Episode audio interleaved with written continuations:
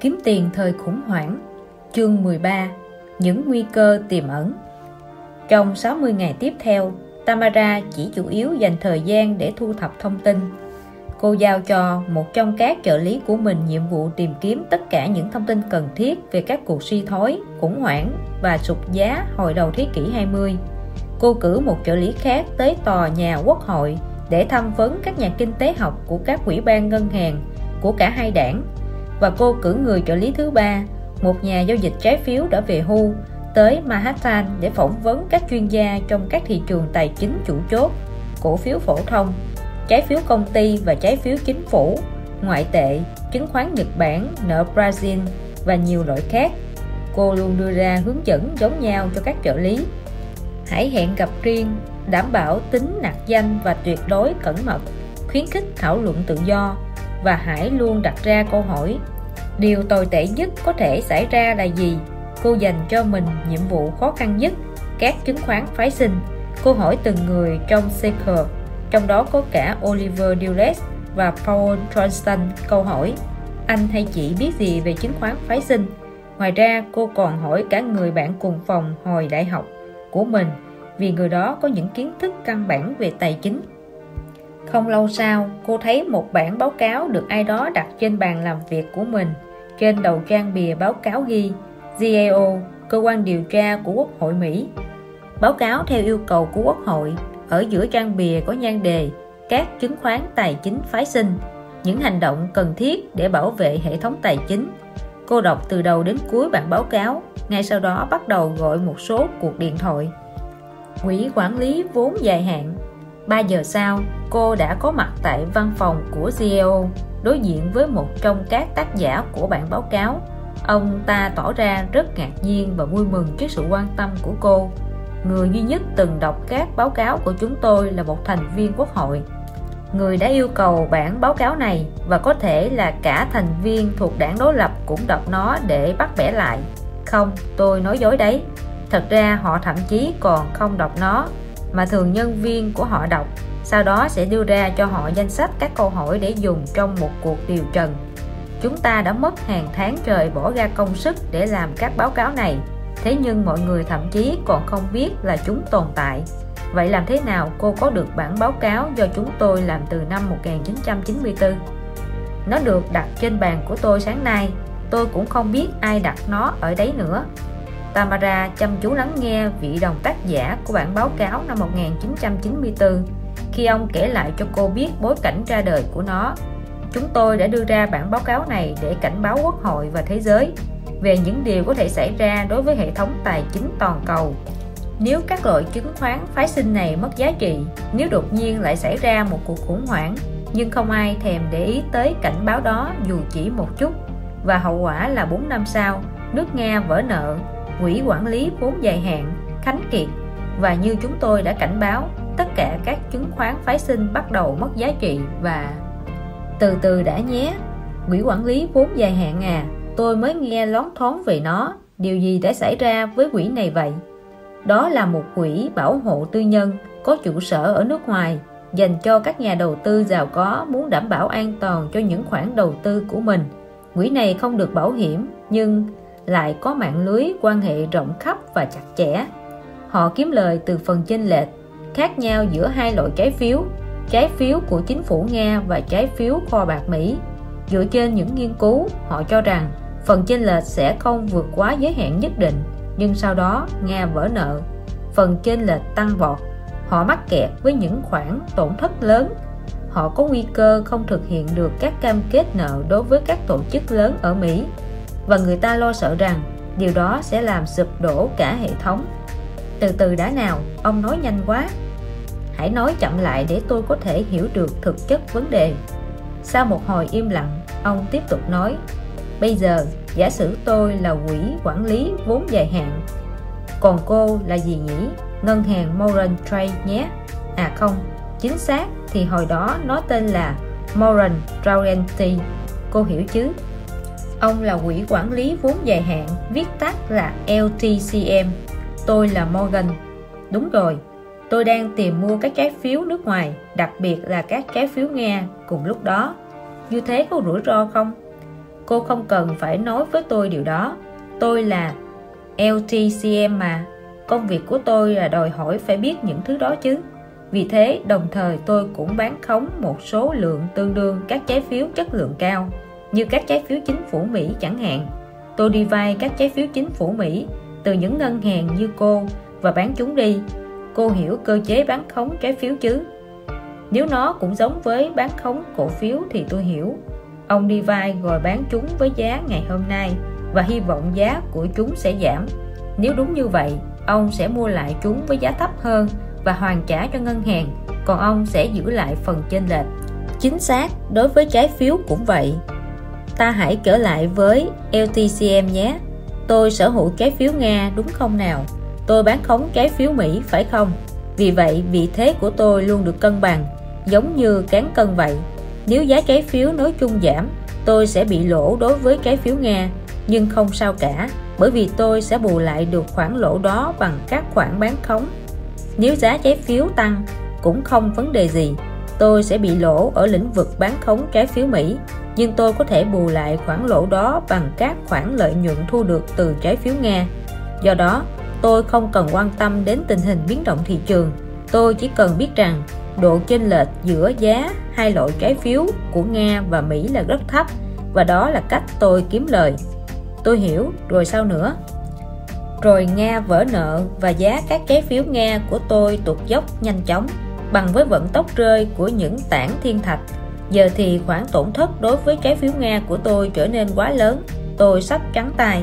Trong khi đó, mức giảm của các trái phiếu Mỹ lại chỉ như những bông tuyết rơi, hay tệ hơn, chúng thậm chí còn không hề giảm.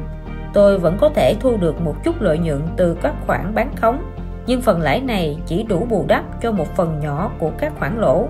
Giờ đây, tôi lâm vào thế vô cùng tồi tệ và cô cũng vậy. Tại sao lại là tôi? Cô không nhớ sao? Cô là một trong các ngân hàng đã cho tôi vay số cổ phiếu Mỹ đó. Nhưng lúc này, tôi không có đủ tiền để mua lại chúng và trả lại cho cô. Tôi sẽ không giữ được cam kết trong giao dịch với cô nữa. Khoản thua lỗ của tôi lại trở thành khoản thua lỗ của cô. Cô là ngân hàng Moran, nên có thể đối với cô đó chỉ là một mất mát nhỏ thôi.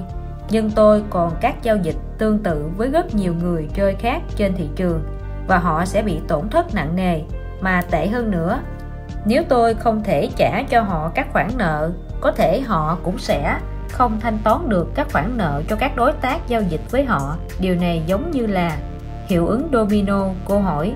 Không, giống như một phản ứng dây chuyền hạt nhân vậy. Vậy kết cục đến với quỹ quản lý vốn dài hạn là gì? Cục dự trữ liên bang có cứu trợ cho quỹ này không? Có, nhưng họ không chính thức thừa nhận rằng họ đã làm như vậy họ không thể thừa nhận điều đó vì LTCM không được bảo hiểm và thậm chí trụ sở của quỹ này lại ở nước ngoài. Cô có thể tưởng tượng được hậu quả chính trị sẽ như thế nào không nếu các quan chức chính phủ thừa nhận rằng họ đã dùng số tiền đóng thế của dân chúng để cứu trợ cho một công ty ở nước ngoài không được bảo hiểm. Nhưng, như lúc nãy tôi đã nói với cô, những người đứng đầu LTCM có một mạng lưới quan hệ rất rộng và chặt chẽ một trong số họ là một cựu quan chức của Fed. Hình như ông ấy đã liên lạc với Fed tại New York và các nhà chức trách đã ngay lập tức bắt tay thực hiện việc giải cứu. Việc giải cứu có tác dụng không? Có. Vậy thì vấn đề nằm ở chỗ nào? Vấn đề nằm ở chỗ có thể có hàng nghìn đối tượng khác cũng cần tới sự giải cứu tương tự nhưng họ lại không có những mối liên kết chặt chẽ. Họ sẽ không thể liên lạc trực tiếp với Fed ở New York kể cả nếu liên lạc được thì bộ máy của Fed cũng không thể cứu trợ cho quá nhiều đối tượng như vậy. Các nhà chức trách không thể xác định được ai sở hữu chứng khoán phái sinh nào, ở đâu và khi nào. Người nhân viên của CEO ngừng lại và mời cô dùng cà phê, nhưng cô từ chối. Vì vậy, ông xin phép cô chờ trong giây lát để đi lấy một tách cà phê cho mình. Trong lúc chờ đợi, Tamara xem qua bản báo cáo của CEO năm 1994 khi ông quay lại, cô liền hỏi, vậy điều tồi tệ nhất có thể xảy ra là gì?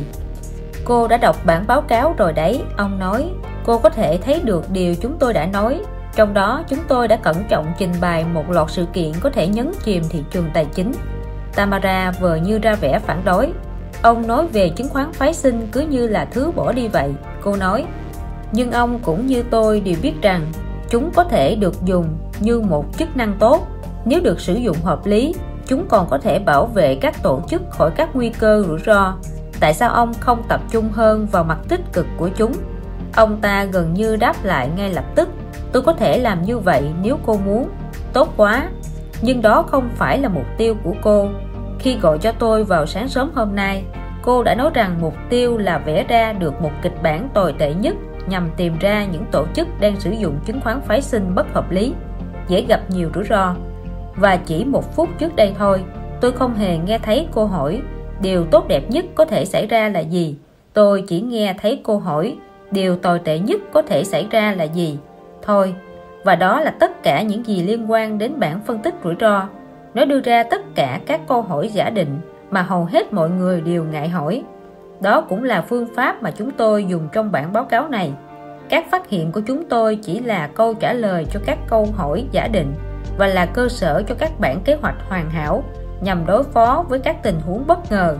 Vậy chúng ta tiếp tục đi theo hướng đó được không? Vâng tất nhiên rồi. Trong bản báo cáo năm 1994 chúng tôi đã đưa ra lời cảnh báo về một sự thất bại bất ngờ hoặc sự rút khỏi giao dịch và sau đó chúng tôi đã chứng kiến hàng loạt vụ thất bại lớn. Cuộc khủng hoảng tài chính ở Thái Lan năm 1997 vụ vỡ nợ ở Nga năm 1998 gây ra sự sụp đổ của quỹ quản lý vốn dài hạn mà chúng ta vừa nói tới. Đến cuối năm 2001, Argentina bị vỡ nợ. Đây là vụ vỡ nợ lớn nhất trong lịch sử. Vài ngày sau đó, việc Argentina quyết định phá giá đồng tiền của mình càng làm dấy lên những làn sóng gây nguy hại cho giới tài chính. Ngoài ra, vụ hai chiếc máy bay không tặc đâm vào trung tâm thương mại thế giới và lầu năm góc 3 tháng trước đó khiến tình hình thế giới càng trở nên rối ren hơn. Nếu cần rút ra bài học từ tất cả những vụ này thì đó là chúng ta cần phải dự đoán trước và luôn chuẩn bị sẵn sàng cho những điều tưởng như không thể xảy ra. Người nhân viên đầy kinh nghiệm của CEO ngừng lại một chút rồi nói thêm, và đừng quên vụ Enron đấy nhé. Vụ Enron, nhưng đúng, vụ Enron khi Enron thất bại ê chề, tin tức được quan tâm nhiều nhất là các gian lận sổ sách kế toán. Vụ đó đã thức tỉnh các quỹ ban quốc hội và đó cũng chính là điều mà ngài chủ tịch quỹ ban của cô đã làm ôm sờm lên. Nhưng dường như tất cả mọi người đều quên lãng các chứng khoán phái sinh. Theo tôi, lý do thật sự khiến Enron bị phá sản cũng không hẳn là do gian lận sổ sách kế toán mà phần lớn là do nhiều khoản giao dịch của họ đối với các khoản chứng khoán phái sinh ngành năng lượng bị rớt giá họ đã đặt cược lớn vào các ngành công nghiệp dầu, khí đốt và điện lực. Khi sự lựa chọn trở nên sai lầm, họ mất tất cả và trò chơi kết thúc. Tamara cảm thấy rất hoang mang. Một mặt, tất cả mọi người, từ các ship của cô cho tới một số người khác mà cô liên lạc, đều nói rằng chứng khoán khoái sinh là yếu tố vô cùng quan trọng, mang tính then chốt đối với số phận của nền kinh tế thế giới. Còn mặt khác, hầu như mọi thứ liên quan đến chủ đề này lại như bị phủ lên một đám mây đen đầy bí ẩn ông không thể cho tôi biết thứ gì đó bất cứ thứ gì cụ thể hơn được à cô nài nỉ Tamara kiên nhẫn chờ đợi trong khi người nhân viên kỳ cựu của CEO nghĩ xem nên nói tiếp điều gì. Có đấy, ông nói sau một hồi suy nghĩ. Hãy xem xét 8 người chơi lớn trên thị trường. Đó là các ngân hàng nắm quyền kiểm soát phần lớn việc kinh doanh chứng khoán phái sinh ở Mỹ lần cuối cùng tôi xem xét thì khả năng lỗ của các ngân hàng này là ở mức 100 đến 600 phần trăm trên vốn. Và ở đây, tôi không định nói về mệnh giá được thổi phồng của các chứng khoán phái sinh này. Tôi chỉ muốn nói đến những rủi ro mà các ngân hàng này gánh chịu thôi. Khả năng lỗ từ 100 đến 600 phần trăm. Ý ông là cứ mỗi đô la trong số vốn của họ, giá trị thuần thì họ lại phải chịu mức rủi ro là 6 đô la đối với chứng khoán phái sinh à. Cô hãy kiểm tra dữ liệu này. Nó có trên trang web của cơ quan kiểm soát tiền tệ OCC đấy. Ông nói và cho cô hướng dẫn chi tiết cách làm thế nào để tìm được những thông tin quan trọng đó. Cuộc gặp mặt kết thúc và Tamara định bắt một chiếc taxi để quay trở lại văn phòng của mình. Nhưng hôm nay là một ngày đẹp trời nên cô quyết định đi bộ và như thế, cô cũng có thời gian để ngẫm nghĩ. Các chứng khoán phái sinh bí hiểm đó thật sự là cái gì vậy? Và chúng nằm ở chỗ nào trong bức tranh tổng thể? Cô gạt tất cả các kiểu giải thích sang một bên và chỉ tập trung vào bản chất vấn đề. Chứng khoán phái sinh là các khoản cam kết nợ. Nó cũng là một dạng nợ khác. Câu hỏi tiếp theo của cô là, vậy điều gì sẽ xảy ra với các tổ chức nợ quá nhiều? Trong đầu cô chợt hiện lên một loạt tên tuổi các công ty lớn đã nộp đơn xin phá sản gần đây Bethlehem Steel, Famous, Polaroid, Kimas, Robo-Rossing, Enron, Wacom, Adelphia Communications, US Airways và nhiều cái tên khác nữa.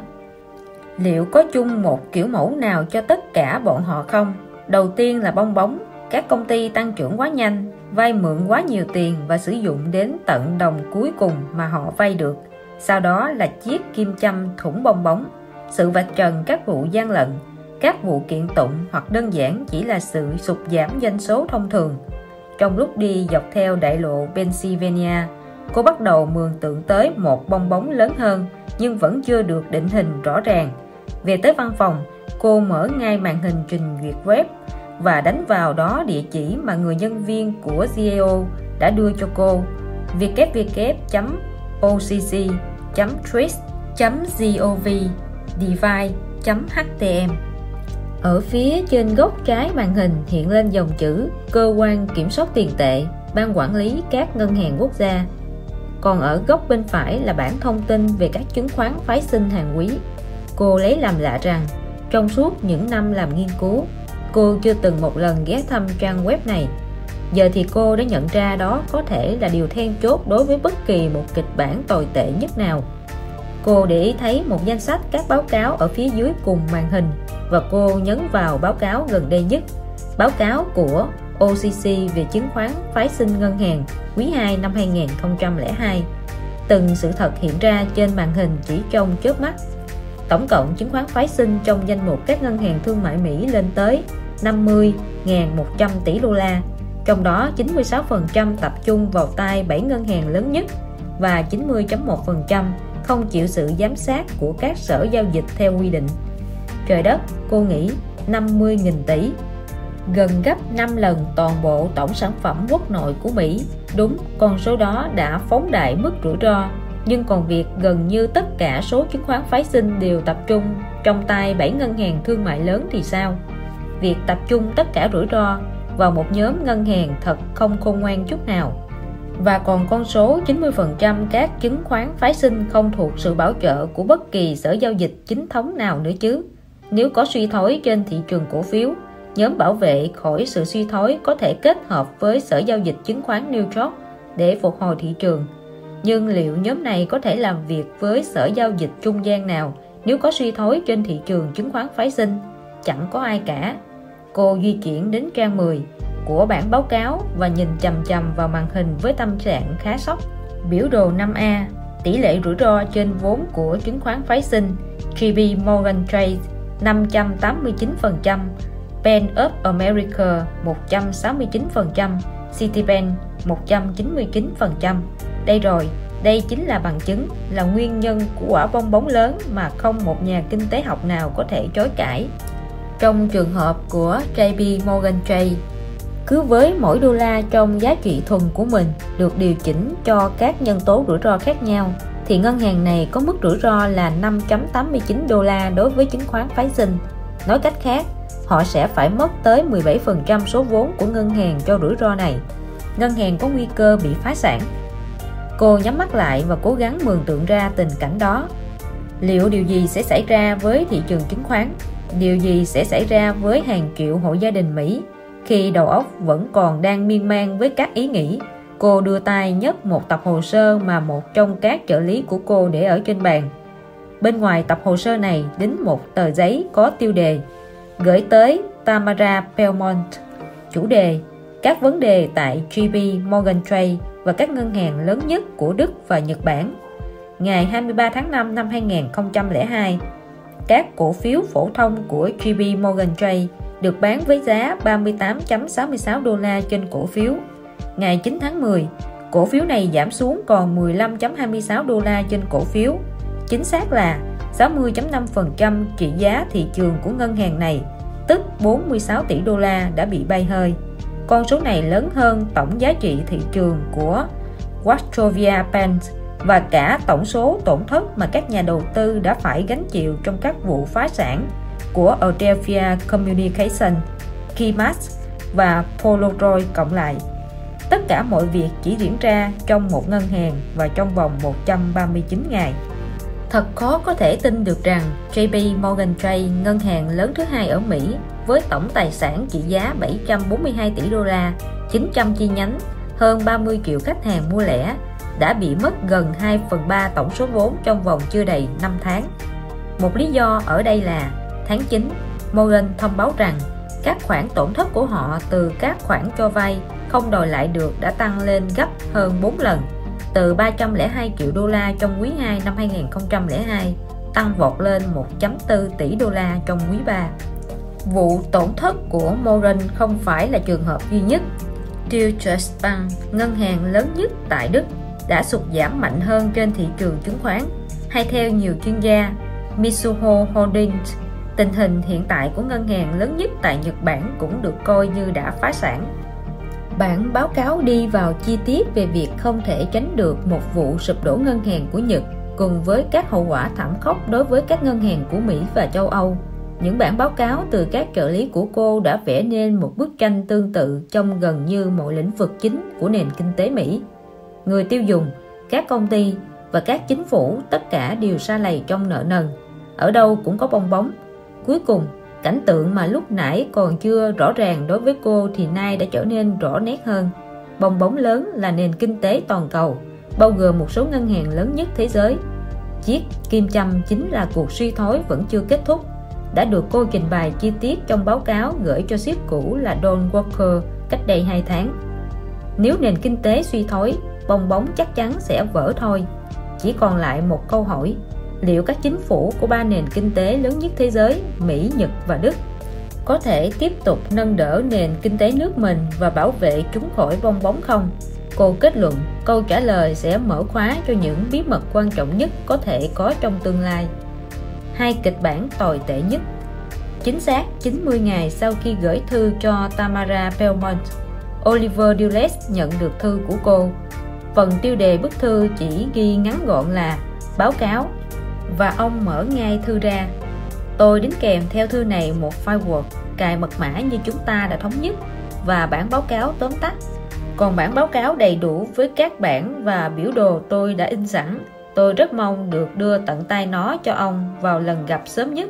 Thời gian cuộc hẹn do ông sắp xếp. File đính kèm có tên các kịch bản. Ông rời khỏi bàn, đi ra đóng cửa ông mở file đính kèm này bằng một mật mã và bắt đầu đọc nó trên màn hình máy tính của mình. Sau đây là một số đoạn trích của tài liệu này. Hai kịch bản tồi tệ nhất, rủi ro và lợi ích trong suy thoái. Báo cáo tóm tắt do Tamara và nhân viên thực hiện. Do có các dấu hiệu đối lập nhau trong xu hướng hiện tại về tiền tệ, tài chính và các dạng can thiệp không chính thống trong nền kinh tế và trong các thị trường tài chính, nên không thể phát họa một kịch bản tồi tệ duy nhất. Thay vào đó, tùy thuộc vào những quyết định và hành động của các nhà hoạch định chính sách sẽ có hai kịch bản tồi tệ nhất có thể xảy ra như sau. Kịch bản A ngắn nhưng khó chịu. Chính phủ đề ra chính sách căn bản với chủ trương không can thiệp. Họ không lãng phí các nguồn lực vào việc giải cứu các công ty thất bại thuộc khối tư nhân. Họ không tìm cách hỗ trợ thị trường chứng khoán họ không đổ vào hệ thống ngân hàng quá nhiều tiền hoặc giảm thuế một cách bừa bãi họ cũng không lạm dụng các kiểm soát về hối đối nhằm ngăn chặn sự sụp đổ của hệ thống tiền tệ và việc tẩu tán vốn. Thay vào đó, họ chủ yếu tập trung vào các cải cách có cấu trúc đầy ý nghĩa để khôi phục niềm tin của người tiêu dùng và nhà đầu tư. Các nhà lãnh đạo luôn cho rằng việc che đậy trước dân chúng các thông tin khiến mọi người bận tâm hay lo sợ đều là vì lợi ích chung của quốc gia. Kết quả, do các khoản nợ lớn, khả năng thanh toán thấp và bản chất phối hợp của các cam kết nợ bằng kế ước phức tạp nên có vẻ như các vụ phá sản công ty tài chính và phi tài chính đang tạm thời làm tê liệt nền kinh tế toàn cầu. Các cổ phiếu Mỹ giảm ở mức sắp xỉ mức giảm hồi những năm 1929 đến 1932. Những vòng lẫn quẩn khiến nền kinh tế bị suy thoái trong vòng 3 đến 5 năm. Tỷ lệ thất nghiệp vượt quá 10%, tính thanh khoản tạm thời biến mất khỏi các thị trường tài chính ngay cả với nhiều loại chứng khoán được nhiều người nắm giữ như các cổ phiếu của những công ty lớn và các trái phiếu chính phủ dài hạn. Để chấm dứt tình trạng khủng hoảng, có thể sẽ cần đến một kỳ nghỉ cho ngân hàng và thị trường trên toàn quốc. Tuy nhiên, một sự hồi phục hoàn toàn chỉ có thể diễn ra trong một khoảng thời gian hợp lý. Kịch bản B dài với nhiều trồi sụp Do lo sợ sự sụp đổ rộng lớn hơn, chính phủ can thiệp một cách song sáo và thường xuyên trong cuộc chiến kéo dài chống lại suy thoái. Họ định kỳ cứu trợ các ngân hàng, hãng môi giới và công ty được cho là thiết yếu đối với cơ cấu hệ thống tài chính. Họ tìm cách hỗ trợ trực tiếp và gián tiếp các thị trường tài chính bằng cách mua vào khối lượng lớn các cổ phiếu phổ thông và trái phiếu công ty. Họ đổ nhiều tiền vào hệ thống ngân hàng và cắt giảm mạnh thuế Họ áp dụng các kiểm soát chặt chẽ về hối đối để ngăn ngừa việc tẩu tán chúng khỏi quốc gia, cũng như để ngăn chặn trước sự sụp đổ đối với đồng đô la. Họ hoãn lại các cải cách có ý nghĩa và giấu đi những vấn đề về cấu trúc có thể gây ra bê bối. Các nhà lãnh đạo vẫn tiếp tục tin rằng việc che đậy các thông tin có thể gây lo lắng hoặc sợ hãi đối với công chúng đó là vì lợi ích của quốc gia. Kết quả, sự suy thoái kéo dài trong khoảng thời gian vài năm kèm theo vài lần hồi phục không đồng đều tạo nên những hy vọng và kỳ vọng nhầm chỗ, đồng thời chỉ kéo theo những đợt suy thoái sâu hơn.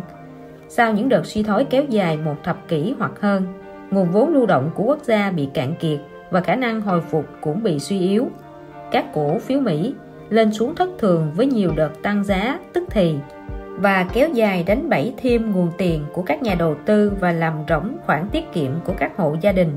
Tuy nhiên, vào lúc kết thúc cuộc suy thoái, trung bình thị trường đã tăng lên mức sắp xỉ với mức như trong kịch bản A, với tỷ lệ tổn thất tương đương mức tổn thất của những năm 1929 đến 1932.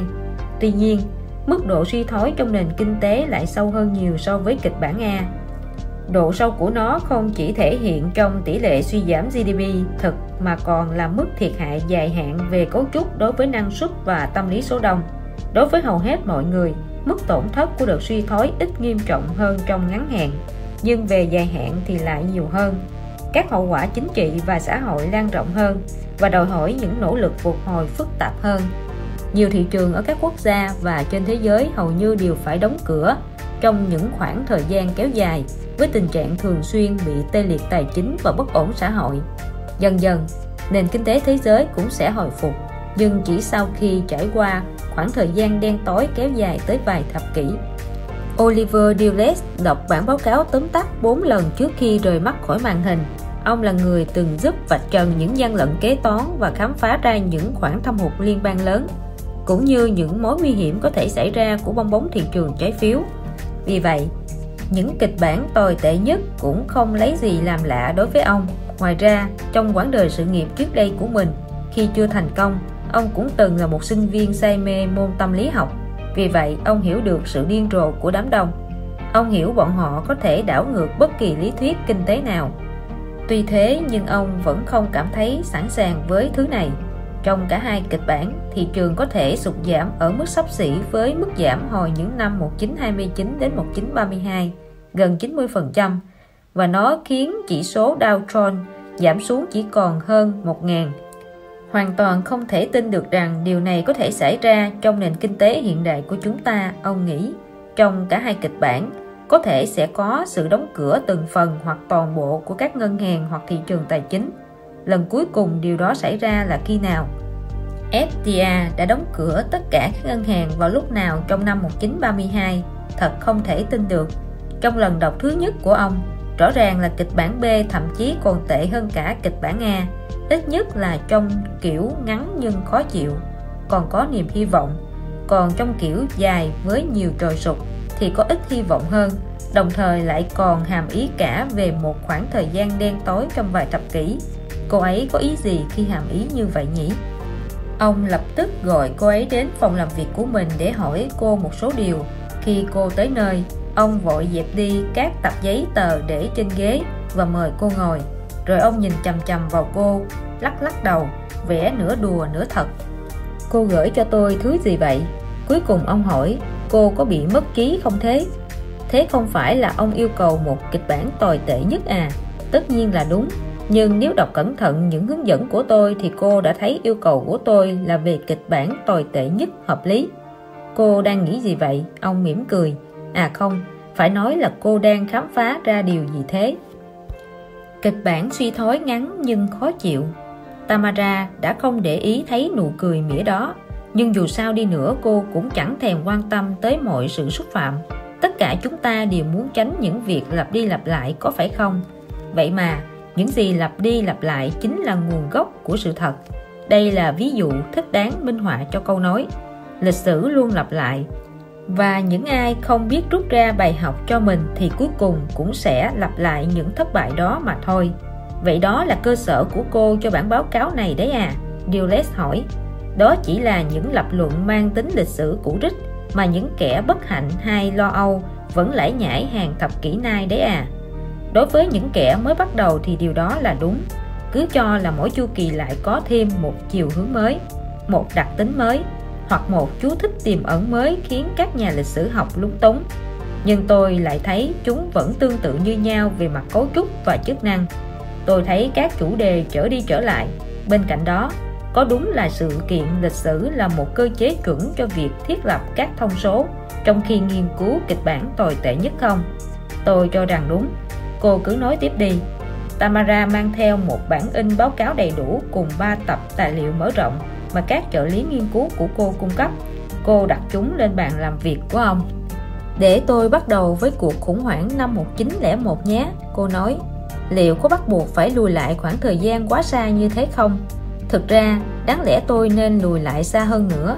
Nhưng kể từ đầu thế kỷ 20 chúng tôi đã có thể phát triển bốn nghiên cứu tình huống chi tiết rồi. Và với thời hạn ông đặt ra, chúng tôi cảm thấy đó là khoảng thời gian thích hợp rồi. Tôi có thể tiếp tục chứ? Tất nhiên rồi cô cứ tiếp tục đi cuộc khủng hoảng năm 1901 xoay quanh những nỗ lực tiếp quản lại hãng đường sắt Northern Pacific Railroad và đỉnh điểm là cuộc chiến giữa Morgan Hill và Harriman Kellogg nhằm tranh giành quyền kiểm soát hãng đường sắt này. Tình huống ngày nay, như hồi năm 1901, các nhóm công ty có thế lực sử dụng các khoản nợ lớn để giành quyền kiểm soát các hãng lớn thông qua các vụ mua lại và sát nhập. Vụ sụp đổ năm 1907 sau này được gọi là nỗi khiếp sợ của người giàu. Xảy ra sau khi có sự gia tăng về sản lượng hàng hóa, đặc biệt là đồng và cà phê, cộng thêm việc gia tăng, các công ty khai thác đồng. Tình huống ngày nay, sự đầu cơ hàng hóa đang ngày càng lan rộng. Khác chăng là lần này nó tập trung vào chỉ số chứng khoán, ngoại tệ, trái phiếu và một loạt công cụ tài chính khác được chuyển thành các hàng hóa ảo trong các trao đổi của hợp đồng trả sao hiện đại. Cuộc suy thoái 1920-1921 là hậu quả sau chiến tranh thế giới thứ nhất do tích trữ quá nhiều hàng tồn kho, các nhà sản xuất lớp xe, các nhà sản xuất đường và những người trồng sợi bông là những người bị ảnh hưởng nặng nề nhất. Tình huống ngày nay, nhiều doanh nghiệp bị quá tải với lượng hàng tồn kho, như các nhà sản xuất PC dụng cụ điều khiển mạng lưới, mạch vi điện tử và các thiết bị không dây. Dulles nói xen vào. Tôi cho rằng sự so sánh này quá khập khiển và cô vừa minh chứng một ví dụ rất thích hợp đấy. Có sự khác nhau rất lớn giữa các hệ thống lưu kho, kịp thời hiện đại của chúng ta, và hệ thống lưu kho hồi những năm 1920 mối lo sợ hàng tồn kho quá lớn như vậy thật không thể tưởng tượng được. Đó cũng là điều tôi đã nghĩ, cô đáp lại nhưng chúng xảy ra gần như giống nhau. Hãy nhìn vào công suất quá lớn trong thế giới ngày nay xem. Hãy xem các nhà sản xuất nước ngoài dễ dàng hạ giá sản phẩm của mình như thế nào. Ai là người đang kiểm soát những lượng hàng tồn kho này hay những lượng hàng tồn kho tiềm năng này nào? Tôi sẽ không tranh luận với cô lúc này. Cô cứ tiếp tục đi. Cuộc suy thoái năm 1929 vụ này xảy ra sau một đợt bùng nổ phá kỷ lục là 10 năm gợi lại những năm 1990 gây ra bởi sự sụp đổ của một hệ thống hình chớp được thiết lập bởi các nhà môi giới, các ngân hàng, các ông trùm và các nhà đầu tư dẫn đến các khoản nợ lớn, các vụ phá sản và vỡ nợ công ty. Tất cả những điều đó đều giống với tình hình hiện nay. Và cô nghĩ rằng những thời kỳ đó có liên quan với nhau. Vâng, cứ cho là có sự tách biệt về công nghệ và văn hóa giữa thời kỳ đầu thế kỷ 20 và đầu thế kỷ 21 cứ cho là so sánh trực tiếp như vậy là nguy hiểm. Nhưng rõ ràng là có một số chủ đề lặp lại, bản thân chúng đã tự chứng minh là có liên quan với nhau. Và chúng là những vấn đề gì? Thứ nhất, rõ ràng là chính phủ liên bang đã vừa không thể, vừa không sẵn sàng ngăn chặn các vụ sụt giảm. Và khủng hoảng đó vào đầu thế kỷ 20 Dulles gật gù. Rõ ràng là như vậy, nếu không thì các vụ sụt giảm và khủng hoảng đó đã không xảy ra. Thứ hai rõ ràng là tất cả bốn vụ đó đều là các vụ khủng hoảng mang tính tàn phá, hầu như sang bằng thị trường chứng khoán. Và theo ý kiến của tôi thì điều đó không thể ngăn cản sự phục hồi của thị trường trong những năm sau đó. Thứ ba, rõ ràng là khối tư nhân đã luôn đóng vai trò quan trọng trong các lần phục hồi đó. Tôi không nói đến những cá nhân giàu có, mà tôi đang nói đến các tổ chức tài chính có nhiều tiền. Họ đã vào cuộc, họ mua lại các tài sản tịch biên họ khiến đất nước hoạt động trở lại ví dụ là những ai Tamara nhấc một tập hồ sơ lên và dở qua các trang được sao chép lại từ một cuốn sách cũ nói về các vụ suy thoái và khủng hoảng. Cô đọc phần được bôi đậm.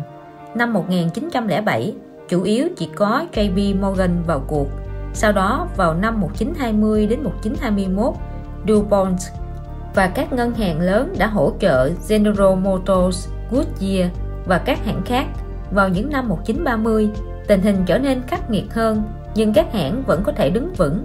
Rất nhiều hãng sản xuất lớn như General Motors đã rút ra bài học từ cuộc suy thoái năm 1920 và đã giữ trữ một lượng lớn tiền mặt. Những việc làm đó cộng thêm các chương trình liên bang và cuối cùng là chiến tranh đã kéo nền kinh tế ra khỏi sự suy thoái. Nghĩa là sao? Nghĩa là dù cho các cuộc khủng hoảng và suy thoái có tàn phá đến thế nào, thì cũng không phải là không tránh được. Tôi hiểu rồi. Nhưng trong kịch bản Nga cô có nói về những đợt suy giảm kinh tế mạnh. Vậy điều gì gây ra những đợt suy giảm đó? Có hai vòng lẫn quẩn ở đây. Thứ nhất, đó là khi thị trường chứng khoán giảm, sẽ làm giảm chi tiêu của người tiêu dùng.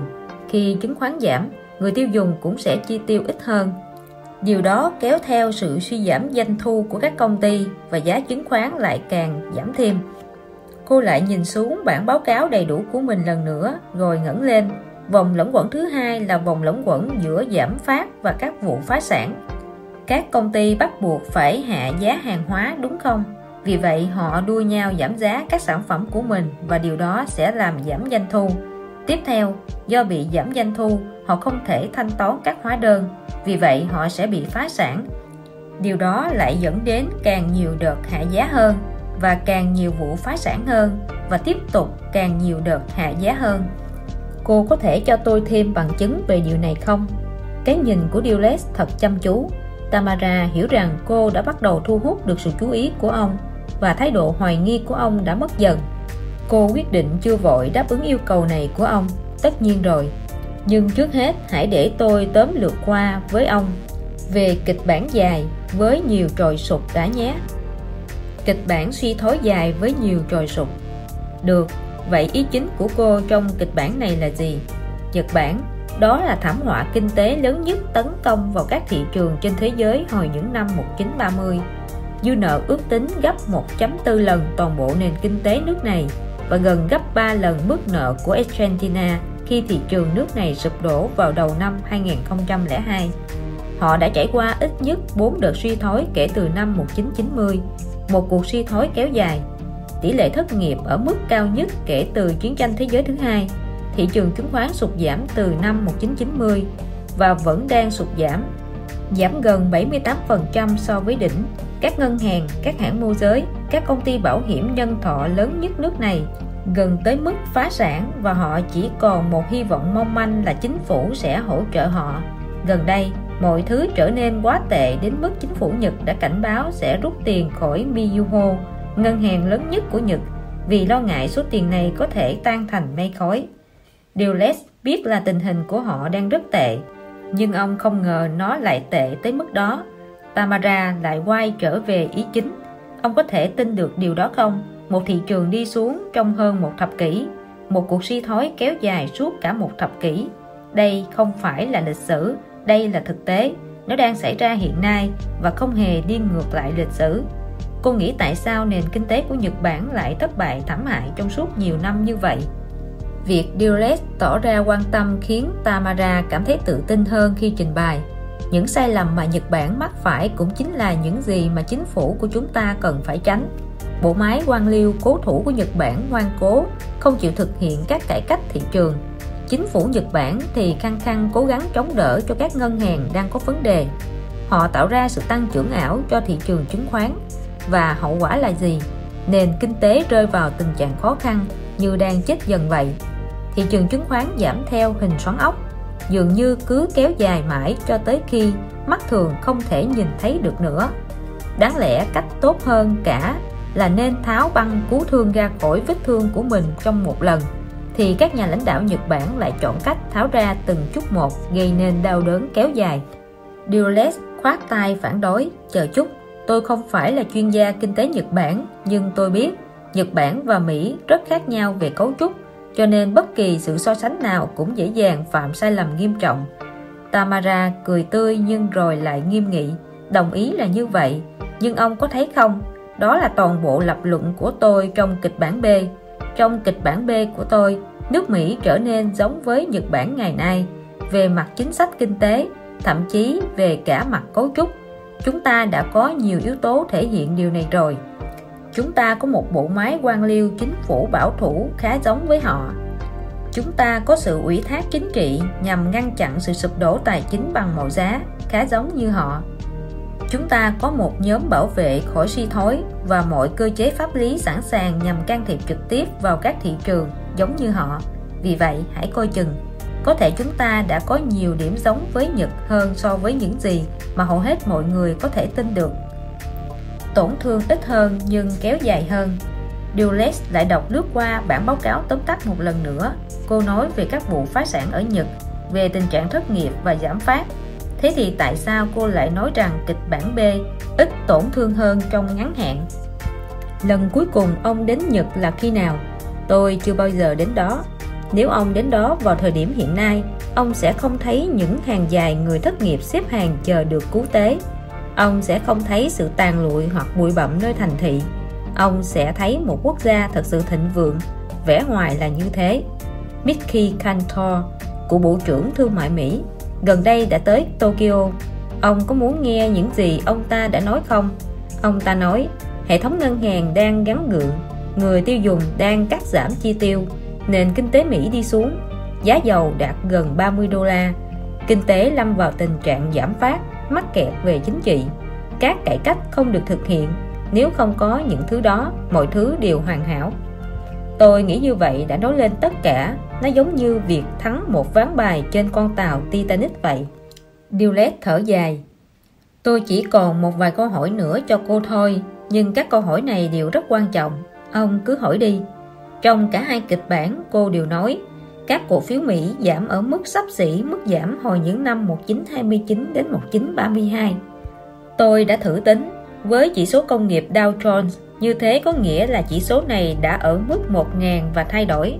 Cô không nghĩ rằng như thế là quá nhiều à?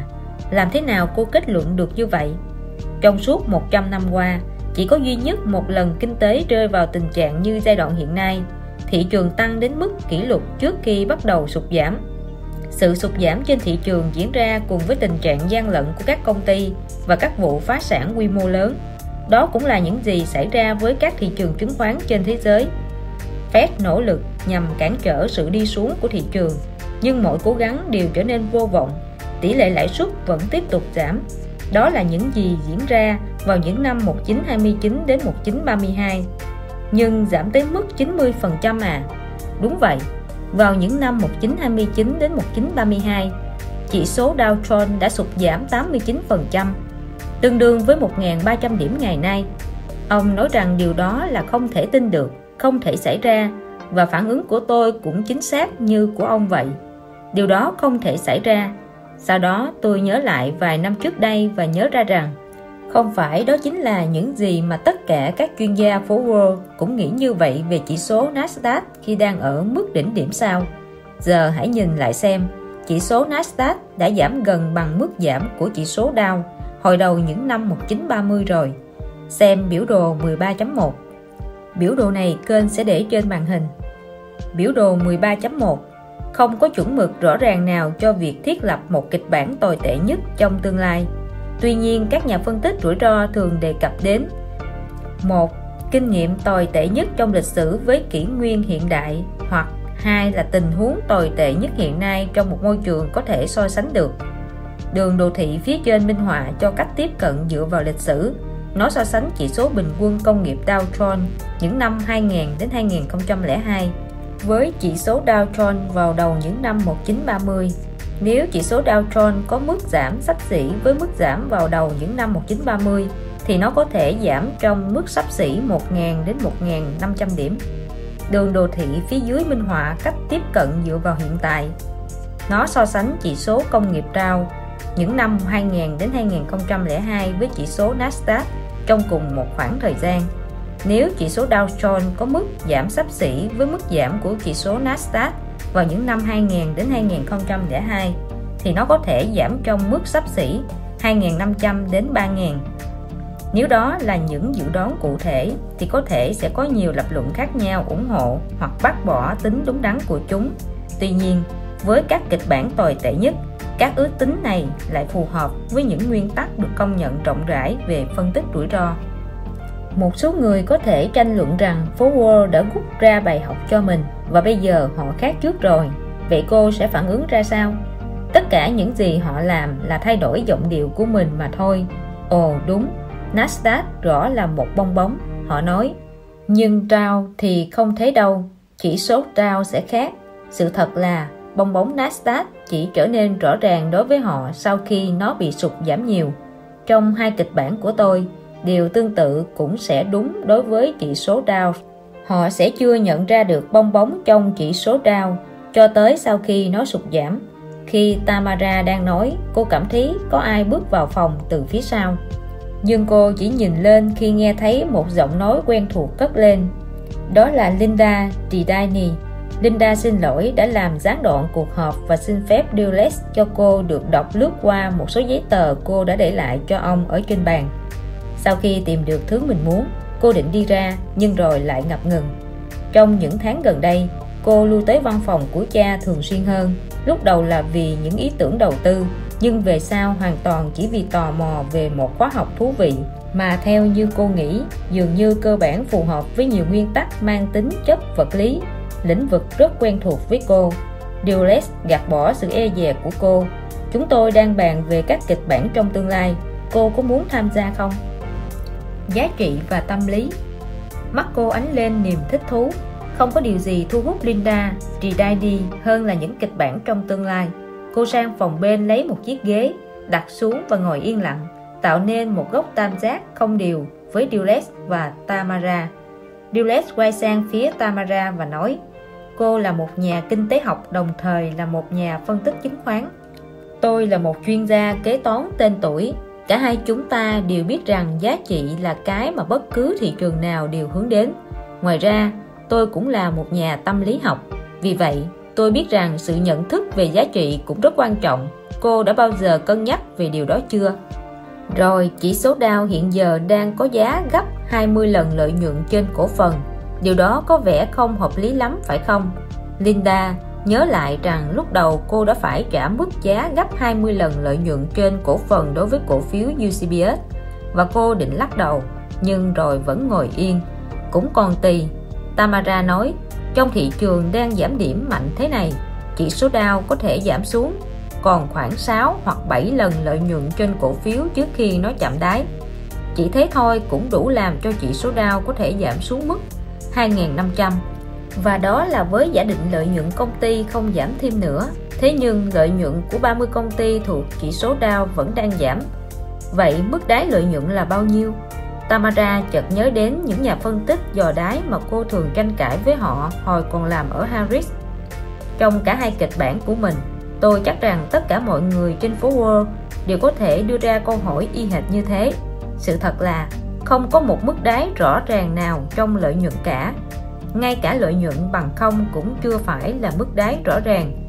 Hãy thử nhìn xem điều gì đã xảy ra với các cổ phiếu thuộc chỉ số Nasdaq Tamara cầm tập tài liệu lên và rút ra một biểu đồ có nhan đề Lợi nhuận chỉ số Nasdaq bị mất sạch Cô đưa cho Linda và Dillette xem qua, xem biểu đồ 13.2. Biểu đồ này sẽ được kênh để trên màn hình. Tôi thấy rồi, nhưng nó miêu tả điều gì vậy? Dillette hỏi. Điểm A thể hiện mức lợi nhuận được tích lũy trong gần 7 năm của 4.200 công ty thuộc chỉ số Nasdaq, tổng cộng là 160 tỷ đô la. Điểm B thể hiện rằng mức lợi nhuận này bị mất sạch chỉ trong vòng 15 tháng ngắn ngủi. Tôi không nói về mức trung bình hay mức lợi nhuận của chỉ một năm thôi đâu nhé. Tôi đang nói về từng đồng lợi nhuận mà mỗi công ty thuộc chỉ số Nasdaq kiếm được trong toàn bộ khoảng thời gian đó. Biểu đồ 13.2 Sự tổn thất của Nasdaq. Số lợi nhuận sau gần 7 năm ròng đã tan biến, trong thời gian từ 1 tháng 4 năm 1994 đến 31 tháng 6 năm 2000 điểm A trong biểu đồ. Tất cả các công ty niêm yết trên sàn Nasdaq kiếm được tổng cộng 159.8 tỷ đô la. Tuy nhiên, chỉ trong vòng 15 tháng, từ ngày 1 tháng 7 năm 2000 đến 31 tháng 9 năm 2001 các công ty thuộc Nasdaq bị mất 161 tỷ đô la các khoản tổn thất này đã vét sạch từng đồng lợi nhuận họ có được trong suốt 7 năm trước đó. Nguyên nhân chủ yếu do một Các điều chỉnh kế toán nhằm sửa lại số lợi nhuận đã bị thổi phồng 2. Sụt giảm doanh số bán và 3. Giảm phát và giảm giá sản phẩm Chờ chút, Diolet nói Để xem tôi có hiểu đúng ý cô không nhé Giả sử tất cả các công ty đó gửi tổng số lợi nhuận họ kiếm được vào một tài khoản ngân hàng toàn cầu nào đó trong suốt những năm đó. Và giả sử họ chưa bao giờ sử dụng một đồng nào trong đó cả, vậy họ có được bao nhiêu tiền trong tài khoản đó? Như tôi đã nói rồi đấy 160 tỷ đô la. Và giờ cô nói rằng tất cả số tiền đó đã bị mất sạch vì các khoản thua lỗ à. Vâng hoàn toàn biến sạch khỏi trái đất, tất tần tật. Cô không định nói là điều này cũng có thể xảy ra với chỉ số Dow Jones đấy chứ. Không, nhưng chúng ta hãy cùng xem xét một số nhân tố khác. Tamara nhấc biểu đồ chỉ số Dow Jones của cô lên, chỉ vào dòng có tiêu đề.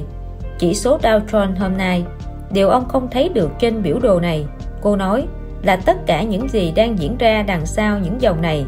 Nói cách khác, đó là các thị trường có liên quan, ví dụ như trái phiếu công ty, Cô hãy giải thích rõ hơn được không? Tôi có số liệu đây của hãng dịch vụ nhà đầu tư Moody. Họ nói rằng mức độ đáng tin cậy về khả năng trả nợ của các công ty Mỹ là rất thấp. Mức này đã giảm liền 18 quý. Điều đó đồng nghĩa với việc bản cân đối kế toán đã giảm trong 4 năm rưỡi liền. Điều đó còn có nghĩa là tài sản của họ bị hạ thấp, mức dư nợ của họ cũng tăng lên. Và rất nhiều nạn nhân trong số đó là các công ty lớn thuộc chỉ số Dow Jones Điều đó cho thấy nhiều cổ phiếu lớn cũng có thể là những bong bóng đang chờ nổ tung. Có thật sự là tệ đến mức ấy không? Dulles không giấu giếm vẻ nghi ngờ. Ông xem đây, ngay chỗ này, nó chỉ có màu đen và trắng. Trong quý gần đây nhất, Moody đã hạ mức tín nhiệm của 124 công ty và chỉ tăng mức này đối với 35 công ty. Như thế có nghĩa là cứ một công ty được tăng mức tín nhiệm thì lại có gần 4 công ty bị hạ mức tín nhiệm.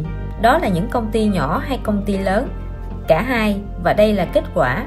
Đối với các công ty mạnh hơn thì càng ngày càng phải chi phí nhiều hơn và khó khăn hơn. Để tăng số vốn họ cần để mở rộng hoặc thậm chí chỉ là để đứng yên. Còn đối với các công ty yếu hơn, việc bị hạ thấp mức tín nhiệm lặp đi lặp lại này sẽ làm cho họ gần như không thể vay được tiền, dẫn tới khả năng đe dọa sự sống còn của họ khi họ thất bại, đó là lúc lợi nhuận và giá cổ phiếu giảm liên tục. Một số người cho rằng các hãng đánh giá đang quá khắc khe với các công ty. Cô nghĩ sao? Tôi cũng không chắc. Có thể họ đang thận trọng hơn với những vấn đề mà trước đây họ đã từng xem nhẹ. Và trong một số trường hợp, như vụ Enron chẳng hạn, họ rõ ràng đã quá nhẹ tay. Thực tế, mức giảm thật sự trên bản cân đối kế toán thậm chí còn tệ hơn so với mức đánh giá. Tại sao cô lại nói thế? Bởi các công ty đang ngập trong nợ nần và một số người trong bọn họ thậm chí còn không thanh toán nổi các hóa đơn gần đây. Bởi mức nợ công ty lúc này tổng cộng đã lên tới 4.900 tỷ đô la tức 57.1% giá trị thuần của công ty hơn cả một nửa số tài sản đang cầm cố của cổ đông. Bởi ngày càng nhiều công ty lớn đệ đơn xin phá sản Enron, Qualcomm, Odelphia, US Airways, Global Crossing nhưng như thế, vẫn chưa phải là hết. Dừng lại một chút để quan sát thái độ của mọi người, rồi cô lại nói tiếp. Ngay cả hồi năm 1974 ngay trước cuộc suy thoái tồi tệ nhất và thị trường giảm điểm mạnh nhất của nửa sau thế kỷ 20 gánh nặng về dư nợ khối tư nhân tại đất nước chúng ta còn ít trầm trọng hơn bây giờ nhiều. Hồi đó, cứ với mỗi đô la GDP lại có ít hơn một đô la trong dư nợ của khối tư nhân. Còn bây giờ con số đó là gần 2 đô la. Chẳng trách gì các công ty cứ thi nhau phá sản, đua nhau cắt giảm nhân công và đệ đơn xin phá sản. Được, giờ thì tôi đã thấy được điều ẩn chứa đằng sau dự đoán về chỉ số Dow Jones của cô rồi. Dulles nói và gật đầu liên tiếp. Nhưng Tamara lại lắc đầu, ông lại quên rồi. Vì vậy, ông chưa bao giờ yêu cầu tôi xây dựng một dự báo, mà ông yêu cầu tôi làm một kịch bản tồi tệ nhất. Tôi xin lỗi tôi cần phải trình bày kịch bản này với một số nhân vật quan trọng khác nữa. Nếu có thể tóm gọn nội dung kịch bản ngắn nhưng khó chịu trong một từ từ đó là gì? Giảm phát. Cô đáp lại ngay mà không hề chần chừ. Nhưng tôi xin phép một chút, tôi cần phải gọi một cuộc điện thoại đã. Chương 14 giảm phát. Trong lúc chờ đợi Diolet nhớ lại một câu chuyện vui từ cách đây hàng thập kỷ vào những năm 1930 một gã thất nghiệp hỏi hàng xóm của mình, anh thích gì hơn, lạm phát hay giảm phát? Anh chàng hàng xóm đáp lại, tôi chỉ thích ổn định. Thật sự ổn định, chứ không phải là thứ ổn định được tô vẽ. Tuy nhiên, không may là cho đến nay, mong muốn ổn định giá cả của công chúng không có lạm phát hay giảm phát lại không được thỏa mãn trong hầu hết các nền kinh tế thế giới. Nửa cuối thế kỷ 20 lạm phát xảy ra gần như khắp nơi. Lạm phát do lương đẩy lạm phát cầu kéo và lạm phát đẻ ra lạm phát. Có lạm phát sơn bò lạm phát phi mã. Lạm phát mất giá và lạm phát đại phi mã.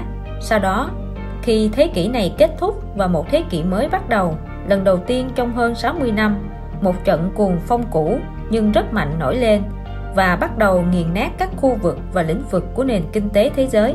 Đó chính là giảm phát rớt giá, ngược lại với lạm phát. Tuy nhiên trớ chiêu thai nó hầu như bị phớt lờ, đa số mọi người còn đang mải mê với các trận chiến hàng ngày nên không cảm nhận được sự đổi chiều gió này. Giảm phát đối với hàng hóa từng diễn ra trong một thời gian dài, nhưng còn giảm phát trong giá tiêu dùng, loại giảm phát mà người dân có thể cảm nhận trực tiếp trong cuộc sống của họ phải đến năm 2000 và 2001 mới lần đầu tiên xuất hiện trên quy mô lớn mà lại còn là ở nước khác chứ không phải ở Mỹ. Tại Brazil, loại xe mới tinh hiệu VW Passat trước đây có giá 15.000 đô la thì nay chỉ còn chưa đến 7.000 đô la. Một loại xe ô tô mui kính thông dụng khác của Brazil hiệu VW Santana thậm chí còn có giá thấp hơn. Loại rẻ nhất có giá dưới 5.000 đô la. Các loại xe xa xỉ giảm từ mức giá 150.000 đô la xuống còn dưới 80.000 đô la. Ở bán cầu phía bên kia thế giới tại Nhật Bản, giảm phát còn lan rộng và dai dẳng hơn nhiều. Phần lớn những năm 2000, 2001 và 2002, giá tiêu dùng Nhật Bản liên tục sụt giảm. Giá một chiếc bánh hamburger chỉ còn một nửa so với một năm trước đó. Những chiếc áo cô tông thể thao có giá rẻ hơn tới 60%. Giá bất động sản giảm tới 50, 60, thậm chí 80% ở một số khu vực. Tuy nhiên, ở Bắc Mỹ vào những năm 2000 đến 2002, tình hình giảm phát lại diễn ra bất thường hơn. Giá cả của một số lĩnh vực, đặc biệt là những lĩnh vực liên quan đến nhà ở và chăm sóc sức khỏe, vẫn tiếp tục tăng. Trong khi đó, giá cả trong một số lĩnh vực khác như công nghệ lại giảm. Giá đăng ký tên miền Internet giảm từ 70 đô la xuống còn có 7 đô la. Ông có thể mua những máy chủ khá mới do các hãng IBM Compaq hoặc Sun sản xuất với giá chỉ 3.000 đô la. Giá của một chip nhớ truy cập ngẫu nhiên rộng 128MB có thể dùng được với hầu hết các loại PC, giảm từ 14 đô la xuống còn có 2 đô la chỉ trong vòng 10 tháng. Giảm phát, Tamara nhắc lại với Diolet sau khi quay lại từ cuộc điện thoại, nhưng hầu hết mọi người thậm chí còn không hiểu được đó là cái gì. Họ nghĩ nó giống như khủng hoảng kinh tế nhưng cả ông và tôi đều hiểu rằng không phải như vậy. Trong thời kỳ giảm phát các loại giá đều giảm. Điều đó có thể xảy ra đồng thời hoặc không đồng thời với thời kỳ khủng hoảng kinh tế. Giá tạp phẩm giảm giá thuê nhà giảm lương giảm tất cả mọi thứ đều giảm. Điều đó thật đáng sợ Dulles nói đúng vậy. Nhưng nếu tính về dài hạn, liệu việc giá thấp hơn và hàng hóa rẻ hơn có phải là một điều xấu không? Không hẳn. Vâng giảm phát là một phần của kịch bản ngắn nhưng khó chịu. Nhưng cũng chính nó lại là chìa khóa giúp việc hồi phục nền kinh tế trở nên khả thi hơn. Tại sao? Bởi vì sức mua của tiền tệ, đồng đô la sẽ có thể được phục hồi. Bởi vì những người dân thường phải lao động vất vả mới dành dụm được chút tiền thì nay đã có thể mua được nhiều thứ hơn với số tiền đó và thu hái thành quả của sức lao động mình bỏ ra. Điểm then chốt của vấn đề là là gì? Điểm then chốt của vấn đề là lạm phát cũng lại là vấn đề khiến gần như tất cả mọi người trong chính phủ và ngành công nghiệp lo ngại nhất. Về mặt chính trị, đó là vấn đề không thể chấp nhận được. Đồng ý. Không còn nghi ngờ gì nữa, tình trạng lạm phát mất giá còn tồi tệ hơn rất nhiều so với tình trạng giảm phát tại một số điểm trong kịch bản B, lạm phát quay lại ở mức cao hơn và trở thành kẻ giết người. Nó ăn mòn năng suất lao động, nó gặm mòn cơ cấu xã hội, nó cản trở mọi cơ hội phục hồi. Thứ ít tệ hại hơn, Dulles trầm tư suy nghĩ về tình hình tiến thối lưỡng nan này. Những gì Tamara đang nói là rất đúng, không một nhà kinh tế học nào có thể phản đối, giảm phát rõ ràng là thứ ít tệ hại hơn và đối với những người có khoản tiết kiệm hoặc thu nhập ổn định giảm phát thậm chí còn mang lại những lợi thế đáng kể cho họ tuy vậy ở những vị trí trọng điểm nhất của Washington, phố Wall, phố Main, giảm phát lại bị coi là loại vũ khí kinh tế đáng lo ngại nhất. Ông biết lý do tại sao. Những người nắm giữ quyền lực có nhiều thứ để mất hơn. Còn dân thường thì có ít thứ để mất hơn và thậm chí có thể còn được lợi nhiều hơn. Giảm phát đóng vai trò như thế nào trong kịch bản ngắn nhưng khó chịu của cô? Dulles hỏi. Kiểu giảm giá mà ông thấy đôi khi xảy ra trong một số lĩnh vực bắt đầu lan rộng.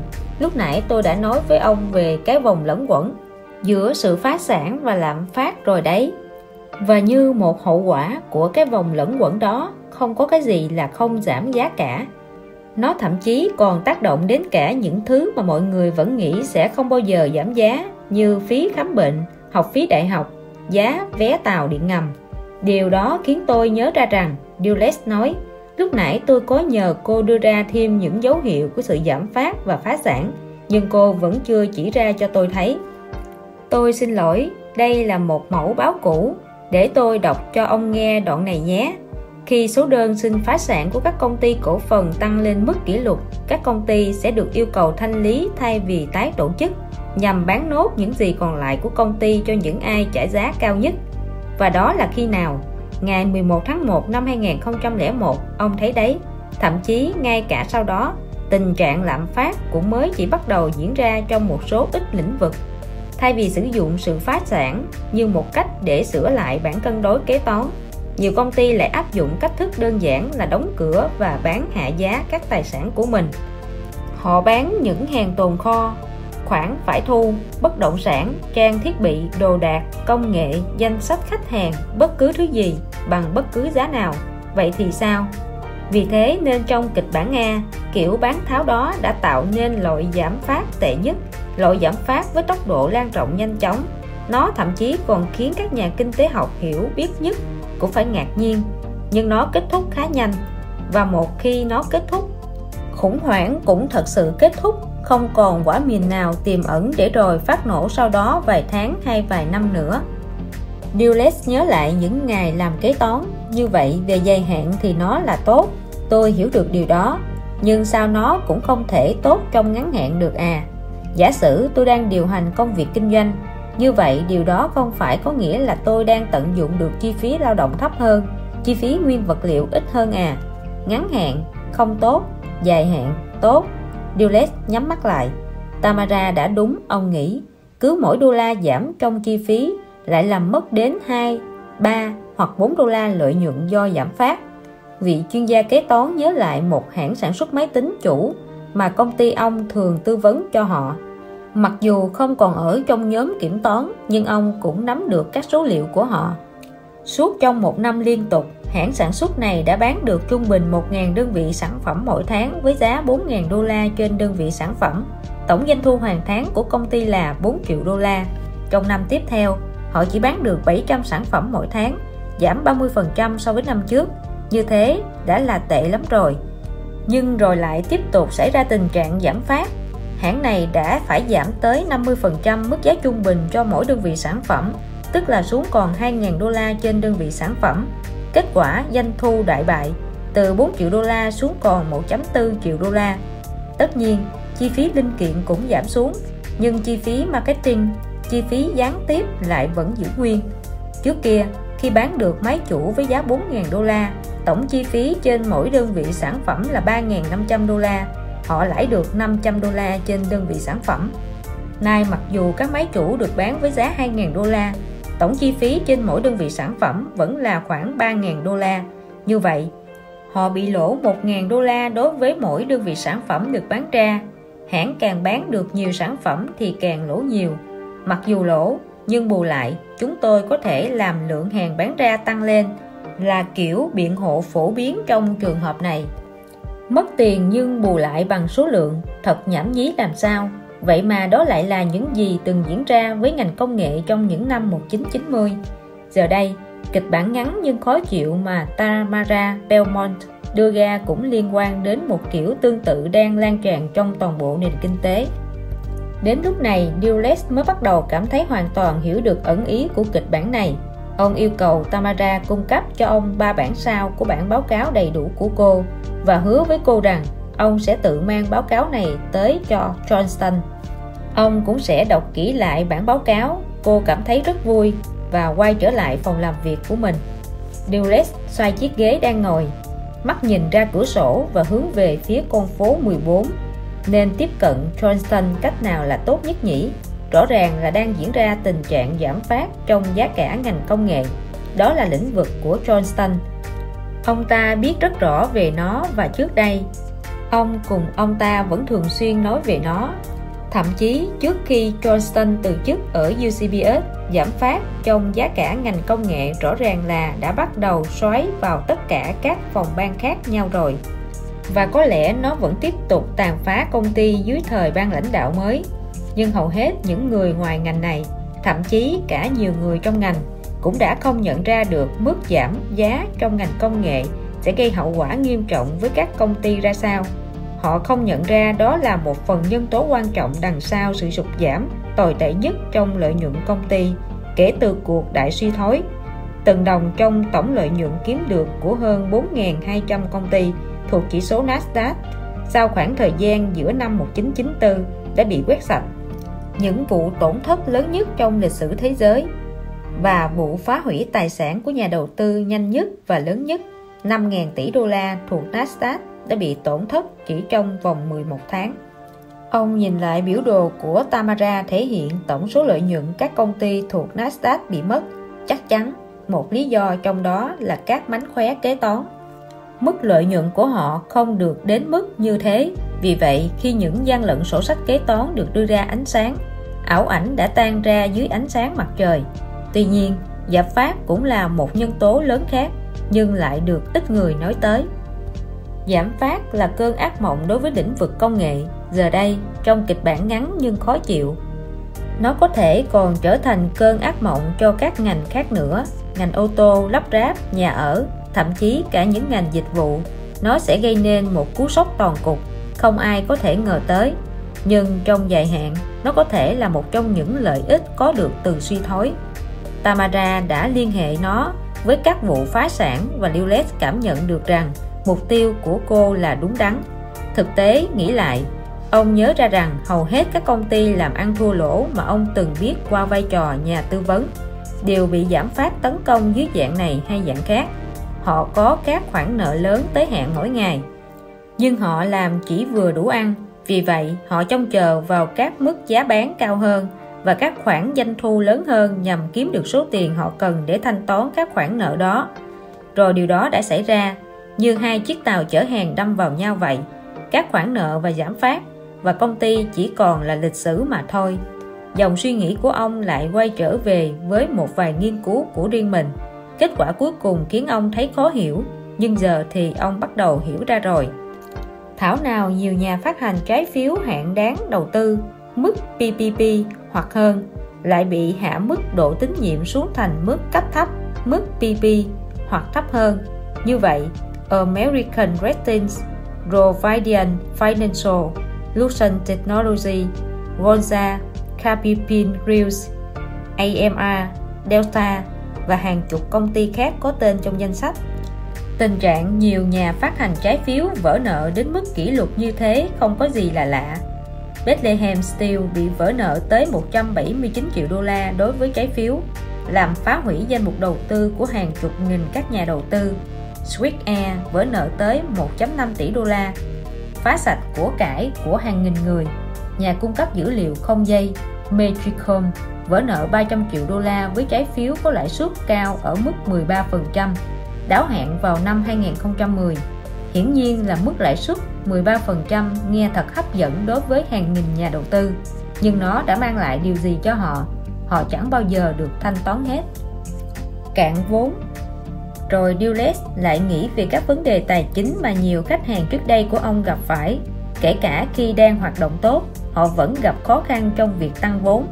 Điều đó xảy ra ở đâu và khi nào vậy nhỉ? Ông tự hỏi. Rồi ông nhanh chóng nhớ đến vốn mạo hiểm. Ai cũng biết rằng nếu một người nào đó bị mất tiền trong các đợt IPO của công ty thì sẽ không thể tồn tại lâu dài. Nhưng điều mọi người không biết đó là có bao nhiêu vụ làm ăn thua lỗ hơn vì những nguồn vốn mạo hiểm đó trên thực tế trong năm 2001 và 2002 các hãng vốn mạo hiểm đã phải trải qua những năm tồi tệ nhất trong lịch sử. Mức vốn đầu tư mới mà các chuyên gia vốn mạo hiểm gây dựng được đã giảm xuống tới mức không thể tin được là 62% vào năm 2001 và giảm thêm 92% nữa vào năm 2002. Ông nhớ lại hồi năm 1999, Trey Manhattan đã bị vỡ nợ với số vốn mạo hiểm khi mua lại hãng ngân hàng đầu tư nhỏ Hambrust và Rich. Thậm chí ngay cả sau khi Trey sát nhập với Moran, công ty này vẫn phải tiếp tục gánh chịu các hậu quả do thảm họa HQ để lại. Ông cũng nhớ lại trường hợp Zebra Scientific, một trong số ít các hãng vốn mạo hiểm được giao dịch công khai. Đây là một hãng có lịch sử phát triển 50 năm rực rỡ và luôn thuộc hàng top. Nhưng điều đó cũng chẳng tạo nên sự khác biệt gì khi bong bóng Internet bị vỡ khiến giá cổ phiếu của Zebra đang từ mức 99 đô la trên cổ phiếu giảm xuống còn 1.03 đô la trên cổ phiếu vào tháng 10 2002. Đây cũng không chỉ là một hiện tượng bơm công nghệ, một kiểu mất hết vốn tương tự khiến các công ty công nghệ ngày nay bắt đầu ảnh hưởng tới mọi ngành nghề tại Mỹ. Trong cả hai kịch bản, các nhà đầu tư trái phiếu sẽ rút tiền khỏi bất kỳ công ty nào không được xếp hạng ở mức cao. Các ngân hàng lớn hoảng sợ trùng lại không dám thực hiện thêm các khoản cho vay đối với các công ty đã quá tải nợ nần vì độ rủi ro mới và cao hơn của chúng. Dulles phân vân không biết trên thực tế tình trạng này đã bắt đầu hay chưa. Không phải là Wachovia Bank đã công bố rằng họ sẽ chặt chẽ hơn trong các khoản cho vay đối với các nhà cung cấp máy bay, linh kiện máy bay, các khách sạn, cũng như các nhà cung cấp thực phẩm cho các khách sạn ở vùng bờ biển Đông đó sao? không phải ngân hàng Bank of America cũng đã đóng cửa giao dịch tín dụng đối với các nhà thầu thương mại rồi sao? Nếu đây là điều đang xảy ra rồi thì điều gì sẽ xảy ra với một trong các kịch bản của Tamara?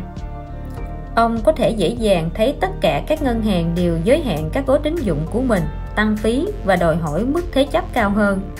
Ông có thể thấy các cánh cửa tín dụng đang đóng lại khắp nơi và các công ty đều phải dựa dẫm vào nguồn tín dụng đó giống như kẻ nghiện phụ thuộc vào thuốc phiện vậy.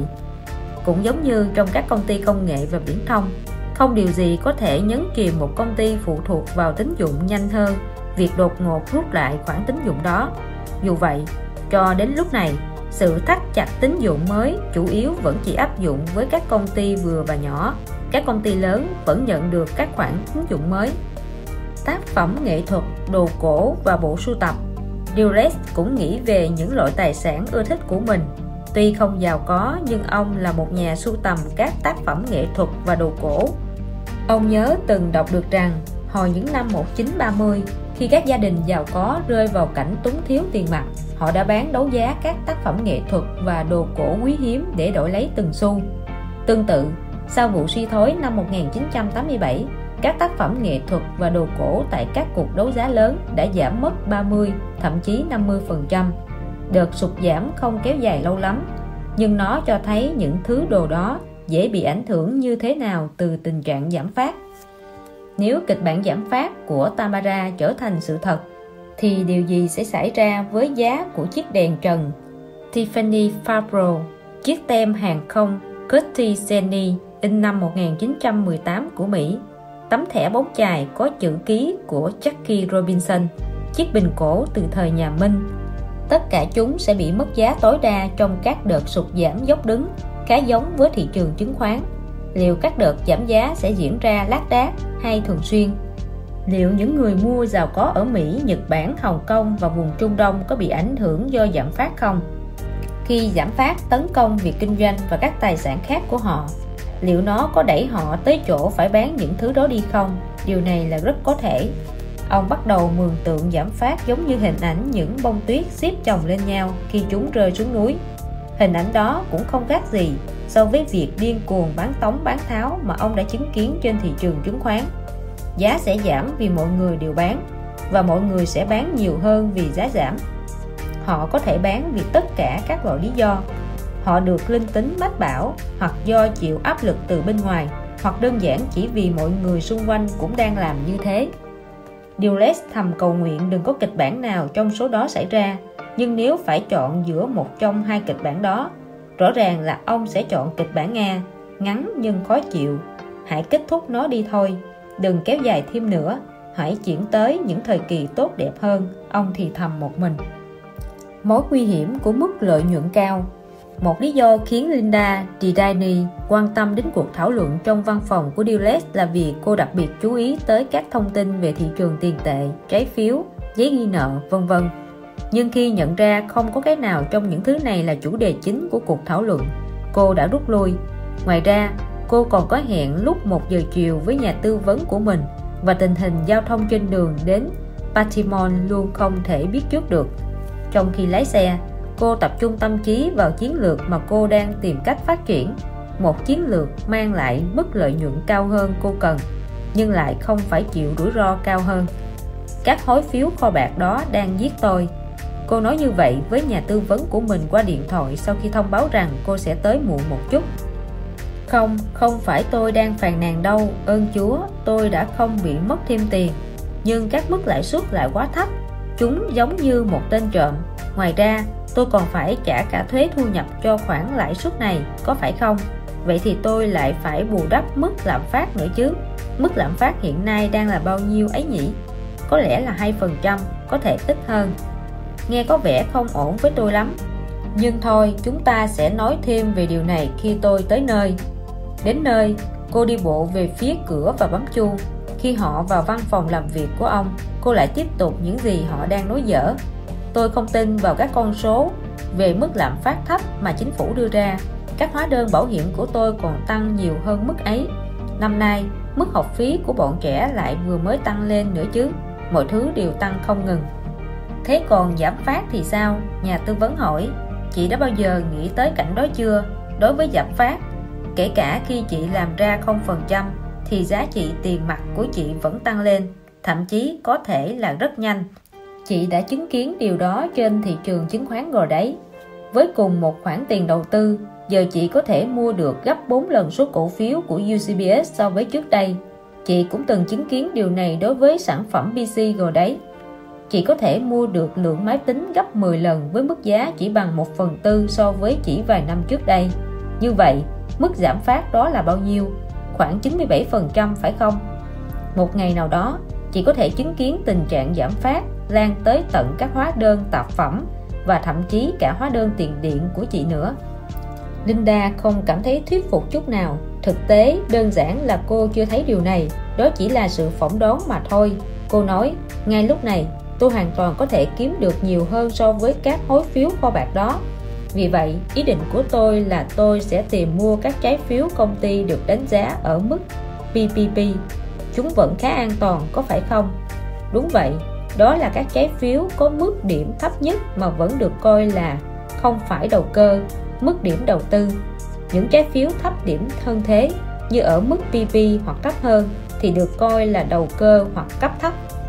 Tốt vậy tôi sẽ chọn loại PPP nếu chúng bị hạ xuống mức thấp hơn tôi sẽ bán ra. Còn nếu chúng vẫn duy trì ở mức đó tôi sẽ giữ lại chúng để hưởng mức lãi suất cao hơn. Nhà tư vấn thấy ấn tượng với những gì cô đã tìm hiểu được về trái phiếu, nhưng anh cảm thấy mình phải có trách nhiệm trong việc đảm bảo rằng cô hiểu được cả về những nguy cơ nữa. Có thể làm vậy, nhưng tôi muốn cảnh báo chị về hai cạm bẫy này. Anh nói với vẻ quan tâm chân thành, cạm bẫy thứ nhất là các công ty đang phá sản khắp nơi. Tôi biết điều đó.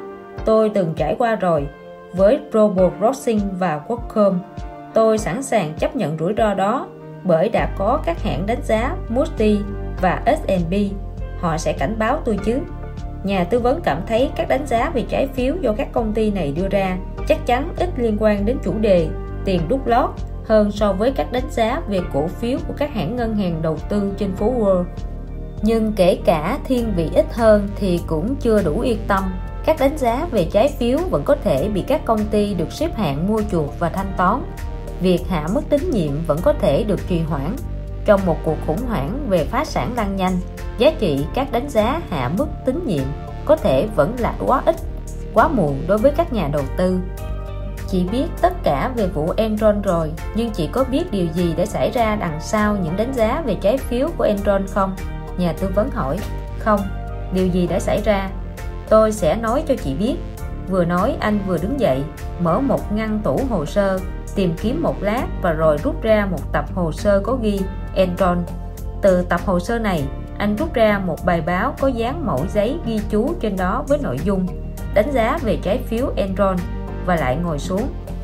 Ngay cả khi các hãng đánh giá đã chính thức nhận định tình hình tài chính của Enron đang hoàn toàn rối ren anh nói mắt vẫn liếc qua bài báo. Thì các hãng đánh giá vẫn từ chối hạ mức tín nhiệm của công ty này xuống mức cấp thấp và vẫn khăng khăng là chúng ở mức đáng đầu tư. Chị chờ chút nhé. Tôi đang tìm một bài báo cũ của tờ New York Times. Ồ đây rồi. Tôi trích dẫn lại nhé. Giám đốc các hãng chứng khoán đã bám sát nhằm hưởng lợi từ vụ giao dịch. Họ đang nói về vụ giao dịch. Dynex nhằm cứu vãn Enron. Thúc ép hãng đánh giá Moody phải giữ mức đánh giá ở mức đáng đầu tư, kể cả khi trái phiếu Enron đã giảm xuống mức, thể hiện rằng mức dư nợ của họ rất rủi ro. Anh làm ơn giải thích rõ hơn được không? Nói cách khác, rõ ràng đối với mọi người thì trái phiếu Enron là ở mức thấp. Chúng đã được bán với giá trái phiếu cấp thấp trên thị trường mở. Thế mà Moody và S&P vẫn chẳng có động thái gì cả. Và rồi sau đó? Sau đó trong vòng 24 giờ đồng hồ cuối cùng các hãng đánh giá cũng phải thông báo về mức xuống hạn nghiêm trọng của trái phiếu Enron. Moody giảm mức đánh giá về Enron xuống 5 điểm. S&P thì giảm mức đánh giá về Enron xuống 6 điểm. Cộng lại, mức độ tín nhiệm của Enron giảm tới 10 điểm. Tất cả các hãng đánh giá nhanh chóng hạ mức điểm đánh giá của họ, cứ như thả rơi một củ khoai lang nóng bỏng vậy. Nhưng khi đó cũng đã quá muộn với các nhà đầu tư trái phiếu rồi. Trái phiếu của Enron giảm từ hơn 100 đô la xuống còn 22 xu giảm 78% so với mức đỉnh điểm chỉ 4 tháng trước đó. Như vậy, ý định của tôi hóa ra lại chẳng khác gì việc nắm giữ các trái phiếu công ty, cho tới tận sau khi chúng bị hạ xuống mức thấp à. Tôi thấy mừng là chị từ bỏ ý định đó. Vì việc làm đó là rất mạo hiểm vào thời điểm này. Có thể trong tương lai, khi đã qua được thời kỳ tồi tệ nhất của cuộc khủng hoảng và hầu hết mọi thứ lại tăng trở lại lúc đó chúng ta sẽ quay trở lại thực hiện kế hoạch đó. Tiện đây, tôi cũng muốn hỏi là trong danh mục đầu tư của ông chị, có bất kỳ loại trái phiếu nào không? Vì bây giờ anh đã đề cập nên tôi cũng thú thật là có. Nhưng tôi chưa bao giờ nghĩ sẽ nói ra điều này, bởi chúng ta đang tập trung vào các cổ phiếu. Nhà tư vấn có vẻ hơi buồn, không sao. Hãy nhớ là chúng ta đang trải qua một thời kỳ rất khó khăn. Chị không thể bỏ sót một thứ gì hết chỉ cần xem xét mọi thứ khi đang sở hữu có nguy cơ bị tổn thất và thận trọng đánh giá độ rủi ro của chúng. Các trái phiếu công ty như chúng ta đã thảo luận trước đây có thể hoàn toàn gặp rủi ro trong một nền kinh tế đang suy giảm. Thế còn quỹ lương hưu 401k của chị thì sao rồi? Quỹ lương hưu 401k là loại quỹ hưu cho phép người lao động yêu cầu chỉ trích một phần lương chưa đóng thuế chuyển vào quỹ lương hưu của họ các khoản tiền lương được trích ra không phải đóng thuế tạm thu trong thời gian lưu giữ trong quỹ hưu. Quỹ lương hưu 401k của tôi à. Trời đất, tôi quên bén đi mất, cô nói. Trái lại là đằng khác. Thực ra tôi mới là người phải nhắc chị về nó. Đây, tôi có hướng dẫn về cả hai cho chị đây. Nên làm gì với các trái phiếu của bạn? Và quản lý quỹ lương hưu 401k của bạn trong thị trường suy thoái, chị hãy tham khảo khi cần nhé tôi có một người bạn chỉ chuyên mua các quỹ đầu tư.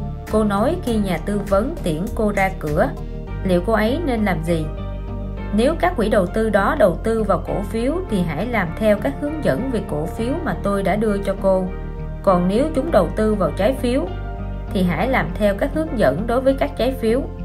Linda cảm thấy không vui vì chiến lược lợi nhuận cao của cô đã không thành, nhưng ít nhất cô cũng đã được cảnh báo trước tuy nhiên, hàng triệu nhà đầu tư khác có thể bị thiệt hại khi khủng hoảng về giảm phát, phá sản lan rộng.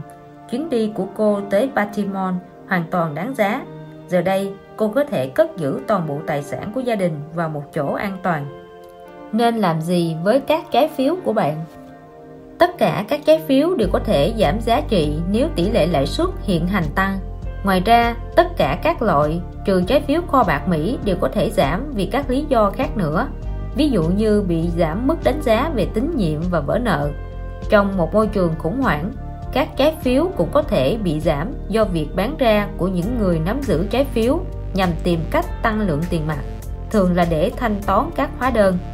Có hai cách giúp bạn bảo vệ mình khỏi sự giảm giá trái phiếu. Một, chọn loại có chất lượng tốt nhất. Thông thường, mức đánh giá về trái phiếu càng cao trái phiếu đó càng có ít khả năng bị giảm giá do vỡ nợ hoặc phá sản. Nhà phát hành trái phiếu được đánh giá cao nhất trên thế giới là kho bạc Mỹ. 2. Chọn loại có thời gian đáo hạn ngắn nhất. Lời khuyên này sẽ thay đổi tùy thuộc vào hướng thay đổi tỷ lệ lãi suất. Tuy nhiên, để giảm rủi ro, hãy tránh các loại trái phiếu có thời gian đáo hạn dài và tìm mua các loại có thời gian đáo hạn ngắn. Dưới đây là một số bước thực hiện.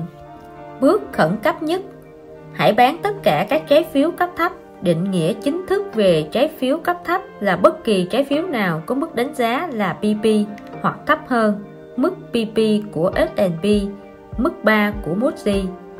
Khi các vụ vỡ nợ và phá sản tăng nhanh, các trái phiếu này sẽ bị vỡ nợ đầu tiên và ngay cả nếu trái phiếu của bạn không bị vỡ nợ thì sự giảm lòng tin đối với thị trường trái phiếu cấp thấp nói chung cũng có thể làm giảm giá của tất cả các loại trái phiếu cấp thấp, gồm cả trái phiếu của bạn bước khẩn cấp vừa, hãy bán tất cả các trái phiếu không đạt mức A hoặc cao hơn, bao gồm cả các trái phiếu mức PPP mức PPP của S&P mức 3 của Moody các trái phiếu mức PPP thường là loại ưa chuộng của các nhà đầu tư vì chúng có mức lợi nhuận cao hơn mà vẫn là các trái phiếu đạt mức nên đầu tư.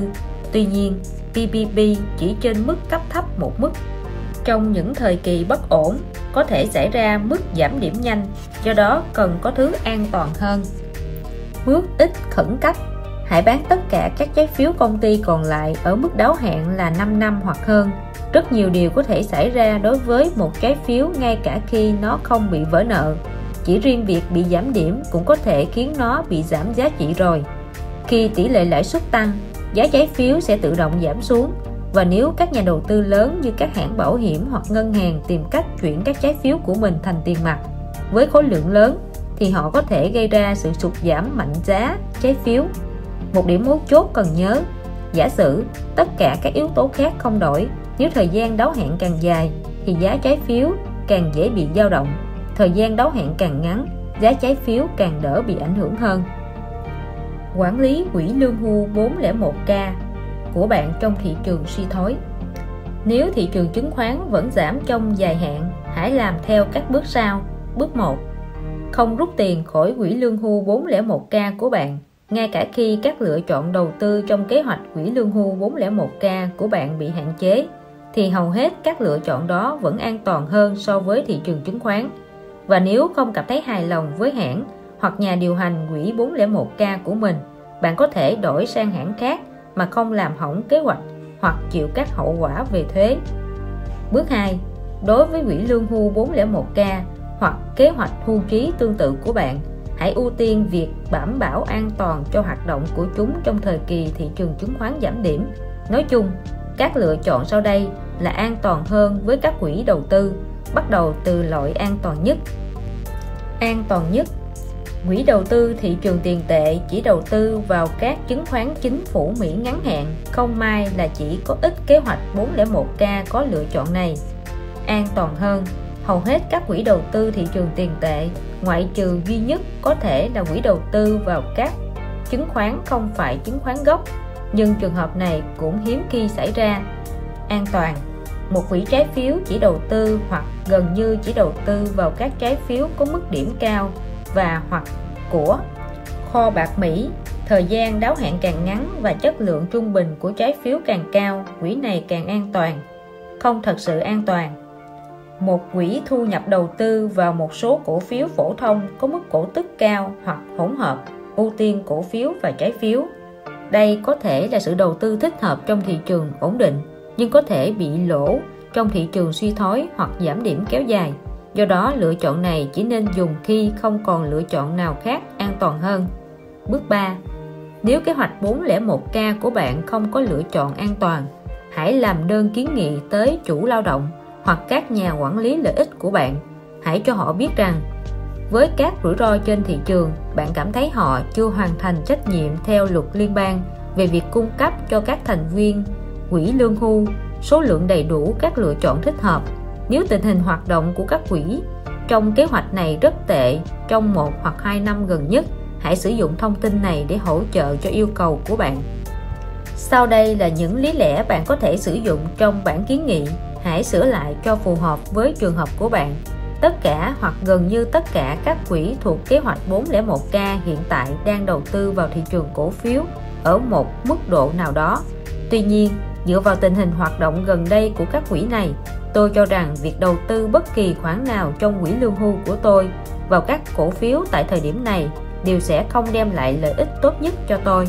Do đó, xin vui lòng bổ sung càng sớm càng tốt, ít nhất là một quỹ chỉ chuyên đầu tư vào các công cụ cố định hoặc các thị trường tiền tệ, luôn tránh đầu tư vào cổ phần theo mục 404C của ERISA, đạo luật bảo vệ thu nhập lương hưu của nhân viên. Các kế hoạch hưu trí phải cung cấp ít nhất 3 sự lựa chọn cho các nhà đầu tư. Bắt ép các thành viên của quỹ phải đầu tư vào thị trường cổ phiếu là hành động vi phạm đạo luật trên. Bước 4 các bước thực hiện chi tiết được trình bày cụ thể trong cuốn hướng dẫn đảm bảo tiền của bạn của tác giả Wiley. Những quyền chọn tòi Linda và các anh cô thực hiện tất cả các bước cần thiết để bảo vệ phần tài sản thừa kế tương lai và các quỹ lương hưu. Vì vậy, họ đã thở phào nhẹ nhõm và sẵn sàng làm nhiều thứ hơn. Giờ đây Linda đã hiểu rõ rằng giá cổ phiếu có thể tiếp tục giảm xuống mãi, thậm chí xuống tới cả mức không ai ngờ tới. Cô nóng lòng muốn bắt đầu tận dụng sự giảm giá này để kiếm lời. Nhưng cô không muốn làm phiền nhà tư vấn của mình quá sớm sau cuộc gặp mặt vừa rồi. Vì vậy, cô lên mạng và đặt mua một số gói đầu tư mà cô đã nghe thấy trên kênh CNBC, quyền chọn bán. Cô tự đặt lệnh, lựa chọn những loại giá rẻ nhất 100 đô la, 50 đô la, thậm chí 25 đô la cho 100 cổ phiếu. Một số loại rẻ đến mức chỉ tính riêng tiền phí giao dịch đã cao hơn cả khoản đầu tư. Cô chờ đợi điều gì đó sẽ xảy ra và nó đã xảy ra. Thị trường đi ngang, chỉ trong vòng vài tuần cô mất sạch tiền đã đầu tư vào quyền chọn bán. Các khoản này đã trở thành tro tàn, vô giá trị.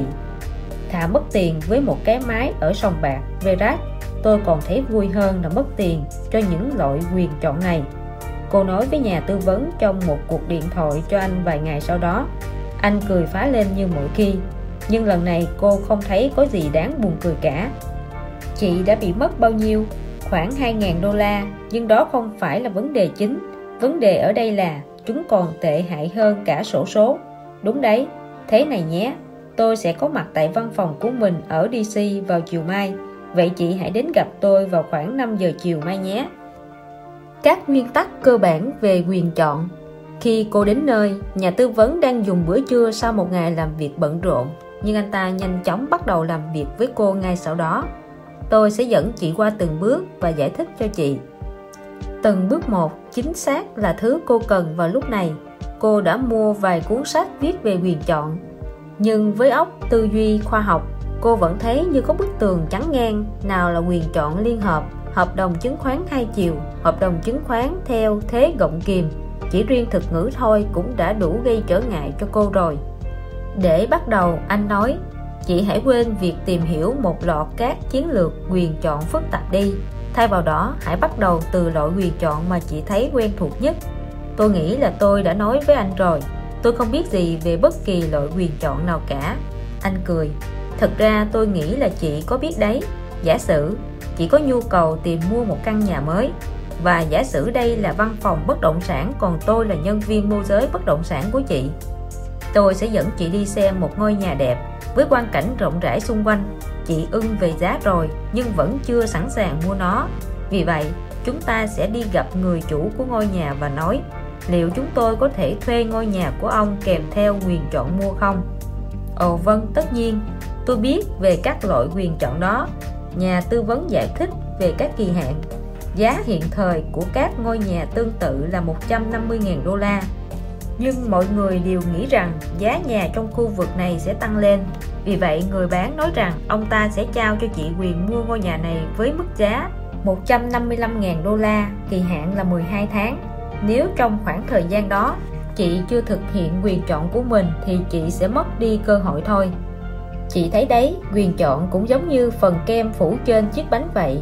Nếu không sử dụng nó, chị cũng chẳng mất gì cả. Nhưng nếu cần đến nó chị sẽ có nó. Vì vậy, chị sẽ chấp nhận cuộc mua bán này. Chị rõ chứ? Rất rõ. Được, một ví dụ nữa. Khung cảnh thay đổi. Vẫn là cái bàn này, vẫn là đồ đạc này. Nhưng lúc này chúng ta không còn ở trong văn phòng bất động sản nữa. Chúng ta đang ở trong một văn phòng tuyển dụng và tôi là người giới thiệu việc làm cho chị chị nói chán công việc giảng dạy và muốn tìm một công việc thuộc lĩnh vực kinh doanh. Tôi giới thiệu cho chị một công ty nhỏ mới thành lập đang tuyển trợ lý nghiên cứu và phát triển thị trường. Họ sẽ trả cho chị một mức lương cao hơn nhiều so với mức lương mà chị đang nhận. Vậy phản ứng của chị thế nào? Tôi không quan tâm. Này nhé, chế độ của họ cũng rất tuyệt. Gói bảo hiểm sức khỏe toàn diện dành cho chị, chồng và các con của chị nữa. Không họ còn có một gói quyền chọn hấp dẫn lắm nhé. Chị thích nó chứ? Đúng vậy, cô thú nhận. Được, đây là thỏa thuận. Anh nói với vẻ phấn khích. Đây là một công ty về công nghệ sinh học, được cho là có triển vọng và sẽ vẫn hoạt động hiệu quả, dù thị trường chứng khoán lên hay xuống. Như một phần thưởng đón chào nhân viên mới, công ty này dành cho chị một quyền chọn mua 10.000 cổ phiếu với giá 5 đô la trên cổ phiếu vào bất kỳ lúc nào trong vòng 5 năm tới đó là một mức giá hời 5 đô la. Được. Hiện giờ, cổ phiếu này đang được bán với giá 2.75 đô la. Vì vậy, chị chưa thể làm gì với quyền chọn đó vào lúc này. Nhưng chị chỉ phải chờ thôi, anh tiếp tục nói, bắt chước vẻ của một nhà tuyển dụng nhiệt tình. Loại cổ phiếu này có thể tăng lên mức giá 10 đô la 20 đô la, có thể thậm chí lên tới 50 đô la. Như nhiều loại cổ phiếu công nghệ khác, khi điều đó xảy ra chỉ có thể kiếm chát được nhiều đấy. Bất kể các cổ phiếu này đang được bán với giá bao nhiêu, chị vẫn chỉ phải mua nó ở mức giá 5 đô la trên cổ phiếu. Giả sử cổ phiếu này chỉ đạt tới mức 10 đô la trên cổ phiếu, chị sẽ bỏ tiền ra mua 10.000 cổ phiếu với mức giá 5 đô la trên cổ phiếu. Tổng cộng là 50.000 đô la. Rồi chị bán lại số cổ phiếu này và thu về 100.000 đô la. Thật như đánh bạc, chị đã kiếm được món lợi nhuận lớn là 50.000 đô la được, tôi hiểu lập luận này rồi, cô nói. Anh vừa đưa chúng ta trở lại thời điểm cách đây vài năm, có phải không? Nếu điều đó là thật, và nếu tôi thật sự muốn bỏ công việc giảng dạy, thì anh có khuyên tôi nên làm thế không? Thỏa thuận này có các lợi thế riêng của nó. Thứ nhất, ngay cả nếu tất cả chuyển vọng của họ không thành, chị vẫn chẳng mất gì khi nhận quyền chọn đó cả. Khi chị sở hữu quyền chọn, có nghĩa là chị là người quyết định sẽ mua nó hay không? Nếu cuối cùng công ty đó lại phá sản, chị chỉ việc vứt bỏ quyền chọn đó vào sọt rác. Thứ hai, anh tiếp tục, không giống như các quyền chọn chị mới mua gần đây. Các quyền chọn của công ty này không tiêu tốn của chị đồng nào. Công ty tặng không nó cho chị, hoàn toàn miễn phí. Nếu muốn mua các quyền chọn này trên thị trường chứng khoán, chị sẽ phải trả khá nhiều tiền cho chúng. Số tiền chị bỏ ra sẽ gấp nhiều lần so với số tiền chị phải trả cho công ty thế giả dụ tôi muốn thương lượng một thỏa thuận tốt hơn thì sao? Được, chúng ta có thể đến công ty và đề nghị loại quyền chọn 10 năm thay vì 5 năm. Ngoài ra, chúng ta có thể đề nghị xem liệu ta có thể mua ở mức giá thấp hơn không? 3 đô la thay vì 5 đô la chẳng hạn. Nhưng tôi nghĩ chị không đạt được điều đó đâu. Tại sao không? Một quyền chọn mua ở mức giá 3 đô la thường không dành cho các nhân viên bình thường cổ phiếu này chỉ cần tăng thêm 25 xu so với mức 3 đô la, chị đã hòa vốn. Nếu cổ phiếu này tăng thêm 50 xu so với mức 3.25 đô la thì chị sẽ kiếm được 25 xu trên mỗi cổ phiếu. Ngoài ra, chị phải đợi 10 năm để điều này có thể xảy ra. Ai mà biết được trong 10 năm nữa cổ phiếu này có thể đáng giá 100 đô la ấy chứ? Như vậy, chị đã mua nó ở mức 3 đô la và bán với giá 100 đô la. Do đó, chị đã thu được lợi nhuận là 97 đô la cho mỗi cổ phiếu. Nhân số đó lên với 10.000 cổ phiếu thì chị kiếm được gần 1 triệu đô la rồi còn gì. Không có lý do gì mà một công ty lại tặng không nhiều như thế cho một trợ lý nghiên cứu. Đúng thế. Được rồi. Vậy hãy tóm tắt lại điều chị đã rút ra được ở đây. Chị đã hiểu được giá điểm là gì rồi chứ? Đó là mức giá chị có thể thực hiện quyền chọn và mua cổ phiếu. Chắc hẳn chị cũng đã hiểu được khái niệm ngày đáo hẹn là gì rồi chứ. Tất nhiên, đó là khi quyền chọn hết hiệu lực, chị cũng hiểu được các khái niệm như hòa vốn, khi thị trường có mức giá tương đương với giá điểm, và có lời, khi thị trường vượt quá giá điểm. Ngoài ra, chị còn biết được một số nguyên tắc cơ bản nữa. Tôi, chắc chắn như vậy. Thứ nhất chị đã biết được rằng giá điểm của quyền chọn càng gần giá hiện hành của cổ phiếu, thì cơ hội đạt đến giá điểm trong khoảng thời gian đã định càng cao hơn và quyền chọn càng có giá trị hơn. Ồ, đúng vậy. Đó là lý do tại sao họ lại sẵn sàng tặng cho tôi các quyền chọn đó với giá điểm là 5 đô la, nhưng lại từ chối tặng các quyền chọn với giá điểm 3 đô la. Quyền chọn giá điểm 3 đô la đã rất gần với điểm hòa vốn. Anh gật đầu. Thứ hai thời gian chỉ có càng dài, quyền chọn càng có giá trị. Thứ ba, mức lợi nhuận đạt được có thể rất lớn, nhưng mức rủi ro lại được giới hạn. Khi mua một quyền chọn, chỉ có thể mất số tiền đã bỏ ra để mua chúng, nhưng không bao giờ bị mất nhiều hơn số đó. Cô tỏ ra hơi băn khoăn. Còn một vài điều tôi chưa hiểu lắm. Ở đây có sự mâu thuẫn. Trên TV họ nói rằng có người đã trở nên giàu có. Nhờ thị trường giảm điểm chứ không phải là tăng điểm. Nhưng mọi thứ anh nói với tôi tới giờ về quyền chọn thì đều ngược lại. Quyền chọn bán. Nhà tư vấn lại cười vâng tất nhiên. Cho đến giờ, tất cả các quyền chọn mà chúng ta đã nói tới đều là các quyền chọn mua, tận dụng thị trường tăng điểm. Nhưng các nguyên tắc cơ bản đó cũng có giá trị đối với các quyền chọn bán, tận dụng thị trường giảm điểm. Nó rất đơn giản thay vì cho chị quyền chọn mua ở mức giá xác định trước thì quyền chọn bán. Lại cho chị quyền bán ở một mức giá xác định trước. Tôi không hiểu. Trở lại với ví dụ ngôi nhà. Giả sử tôi là đại lý bất động sản nhé. Linda gật đầu. Được. Còn tôi thì đang đi mua nhà.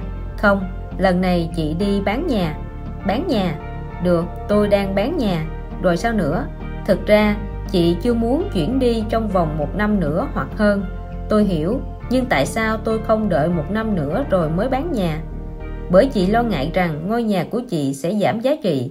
Giả sử, hiện giờ nó được xác định đang có giá 190.000 đô la, nhưng chị lo ngại rằng cùng vào thời điểm này năm sau, nó sẽ giảm xuống còn có 160.000 đô la.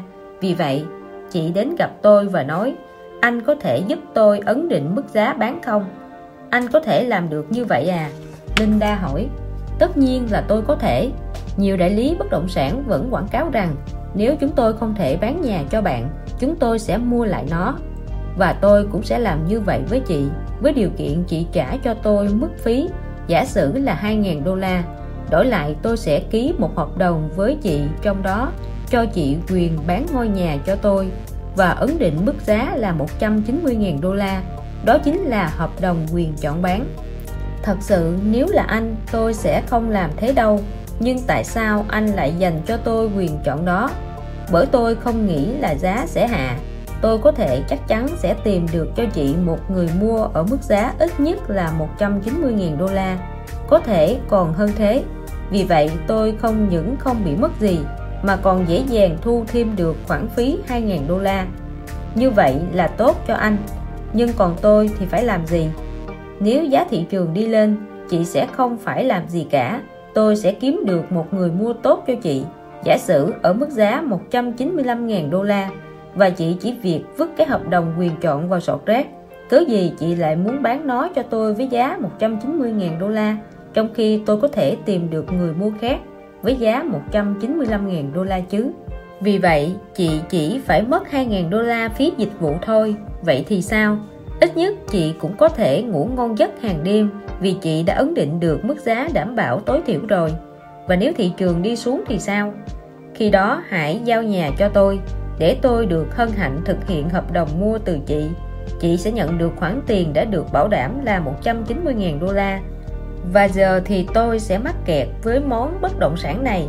Tôi sẽ phải cố gắng tìm được một người mua, nhưng đó không phải là vấn đề của chị chị có thể an tâm bắt đầu công việc mới của mình cùng 190.000 đô la trong túi. Trừ đi khoản tiền 2.000 đô la trả tôi cho quyền chọn này, Linda mỉm cười. Cuối cùng, cô cũng hiểu được quyền chọn bán. Nhưng cô vẫn chưa thể kết nối chúng với việc kiếm lợi nhuận khi thị trường giảm điểm ra sao. Thế loại quyền chọn này có tác dụng như thế nào đối với cổ phiếu? Giả sử, chỉ có 100 cổ phiếu của Microsoft và chúng đang được bán với giá 60 đô la trên cổ phiếu. Chị chưa sẵn sàng hoặc chưa thể bán ra các cổ phiếu này, nhưng chị lo ngại rằng trong vòng 6 tháng nữa hoặc hơn, giá cổ phiếu Microsoft sẽ giảm xuống còn 40 đô la. Vì vậy, chị đến gặp tôi và nói, tôi cần ấn định mức giá bán của mình, như là trường hợp với ngôi nhà của tôi vậy. Tôi muốn mua một hợp đồng quyền chọn bán cổ phiếu Microsoft với giá 55 đô la tôi muốn mua một hợp đồng quyền chọn bán cổ phiếu Microsoft với giá 55 đô la. Chính xác, vì vậy tôi bán nó cho chị. Bây giờ, nếu cổ phiếu tăng giá, chị sẽ rút lại quyền chọn này và vứt nó đi. Nếu cổ phiếu giảm xuống còn 40 đô la, chị sẽ giao 100 cổ phiếu đó cho tôi và tôi phải trả cho chị mức giá 55 đô la mà chị đã ứng định cũng giống như việc tôi đã phải trả chị mức giá ấn định 190.000 đô la đối với ngôi nhà của chị vậy. Từ từ đã nhé. Giả sử tôi không có bất kỳ cổ phiếu nào của Microsoft thì sao? Tôi phải làm gì? Thế mức giá cổ phiếu của Microsoft được bán lúc đó là bao nhiêu? 40 đô la. Và chị cần bao nhiêu cổ phiếu? 100 được. Vậy thì chị còn chờ cái gì nữa? Có hàng triệu cổ phiếu Microsoft đang được bán chỉ việc đi ra và mua 100 cổ phiếu với giá 40 đô la trên cổ phiếu. Sau đó, chị có thể quay lại gặp tôi và bán chúng cho tôi với mức giá 55 đô la. Anh có thể cho tôi một ví dụ nữa được không? Tất nhiên, giả sử chị dự đoán cổ phiếu của công ty ABC sẽ giảm từ mức giá 100 đô la xuống còn 50 đô la. Như vậy, chị có thể mua một hợp đồng quyền chọn bán cổ phiếu ở mức giá 90 đô la nếu chị đoán đúng và giá cổ phiếu giảm xuống còn 50 đô la, chị có thể mua nó với giá 50 đô la. Với hợp đồng quyền chọn, chị có quyền bán lại nó với giá 90 đô la. Vì vậy, chị mua nó với giá 50 đô la và bán lại nó với giá 90 đô la. Lợi nhuận thuần của chị sẽ là 40 đô la. Vậy tôi phải mua cổ phiếu và sau đó bán lại nó ngay à?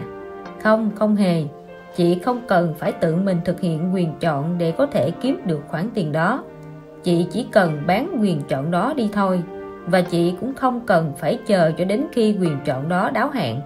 Chị có thể bán nó bất cứ lúc nào. Trong trường hợp này, mục tiêu của chị là kiếm lời bằng việc mua và bán các quyền chọn, chứ không phải bằng việc mua và bán các cổ phiếu. Như thế sẽ đơn giản hơn rất nhiều. Tất cả những gì chị cần làm là mua các quyền chọn với giá thấp và bán lại chúng với giá cao, như bất kỳ sản phẩm nào khác. Cô vẫn muốn biết cụ thể hơn, nhưng đó không phải là những gì có tác dụng với các quyền chọn mà tôi vừa mua chứ. Có phải không? Anh có thể gợi ý làm thế nào để tôi có thể khiến chúng có tác dụng được không? Tất nhiên là có. Anh xé một tờ giấy ra và tạo nên một thứ mà anh gọi là hợp đồng thỏa thuận với các chi tiết sau. Hợp đồng quyền chọn bán, số lượng cổ phiếu 100 cổ phiếu của công ty ABC thời hạn hiệu lực 3 tháng kể từ ngày hôm nay, mức giá điểm 90 đô la. Cô nhìn lướt qua bản hợp đồng và hiểu ngay lập tức, hợp đồng này sẽ cho cô quyền bán 100 cổ phiếu của công ty ABC cô sẽ có 3 tháng kể từ hôm nay để thực hiện quyền đó. Sau đó nếu cô thật sự bán các cổ phiếu này, cô sẽ thu được 90 đô la cho mỗi cổ phiếu. Và tôi không cần phải sở hữu các cổ phiếu này phải không? Đúng vậy thực tế, chị có thể quên việc phải sở hữu cổ phiếu đi. Khoản đầu tư chị đang mua chính là bản hợp đồng này, quyền chọn này. Bây giờ, chị chỉ phải tập trung chú ý vào việc hợp đồng này có giá bao nhiêu và chị có thể bán nó đi với giá bao nhiêu. Đó chính là câu hỏi của tôi. Làm thế nào tôi có thể biết được hợp đồng này có giá bao nhiêu? Dễ thôi. Chị có thể hỏi nhà môi giới của mình hoặc kiểm tra thông tin trên báo hay mạng internet. Giả sử quyền chọn bán của công ty ABC đang được bán với giá 4.75 đô la trên cổ phiếu. Hợp đồng này quy định số lượng là 100 cổ phiếu. Vậy có nghĩa là nó có giá 100 lần của 4.75 đô la, tức 475 đô la trên hợp đồng. Vậy liệu tôi có thể bán chúng với giá bao nhiêu trong tương lai? Nhà tư vấn ngồi tựa lưng vào ghế và suy nghĩ trong giây lát. Cũng còn tùy chị muốn nghe cái gì trước, kịch bản thua hay kịch bản thắng hãy bắt đầu bằng kịch bản thua đi. Thật không may là cô vừa nói vừa mỉm cười. Có vẻ như tôi có duyên với thua lỗ hơn. Tôi đã có vài kinh nghiệm thực tế trên đấu trường này rồi. Kịch bản quyền chọn vô giá trị. Tốt thôi, hãy nhớ rằng khi chị mua một quyền chọn bán đối với cổ phiếu công ty ABC nghĩa là chị đang đặt cược rằng cổ phiếu này sẽ đi xuống. Vì vậy khi giá cổ phiếu này đi lên thì đó là một thông tin không có lợi cho chị. Khi nó đi xuống, như chị dự tính, điều đó có lợi cho chị chị hiểu chứ? Tôi hiểu tôi hiểu. Điểm mấu chốt nằm ở đó mà. Tôi muốn kiếm lời từ một thị trường đi xuống. Được, giả sử chị chẳng may vào đúng thời điểm cổ phiếu công ty ABC lại bắt đầu đi lên ngay lập tức, đến giá 130 đô la, không như chị dự đoán. Do đó, quyền chọn đó không thể thực hiện được vào lúc này rõ ràng là chị không muốn bán cổ phiếu với giá 90 đô la, trong khi nó đáng giá tới 130 đô la. Vào ngày hợp đồng quyền chọn hết hiệu lực, giá cổ phiếu này vẫn ở mức gần 130 đô la. Vậy lúc đó, giá quyền chọn này đáng giá bao nhiêu? Không gì hết, mất hoàn toàn, mất hoàn toàn, chỉ mất tất cả những gì đã đầu tư vào đó. Tôi hiểu rồi. Cô nói sau một lát ngẫm nghĩ bây giờ anh hãy nói cho tôi biết tình hình sẽ như thế nào khi giá cổ phiếu đi xuống. Kịch bản đi ngang. Để sao đã, trước tiên, hãy nhìn vào thị trường đi ngang đã nhé. Cổ phiếu công ty ABC giảm một chút vào ngày hôm nay, rồi lại tăng lên một chút vào ngày hôm sau. Cho dù thị trường đang sôi động, giá của chúng vẫn gần như dậm chân tại chỗ. Ngày ngày trôi qua, quyền chọn của chị sẽ giảm giá trị.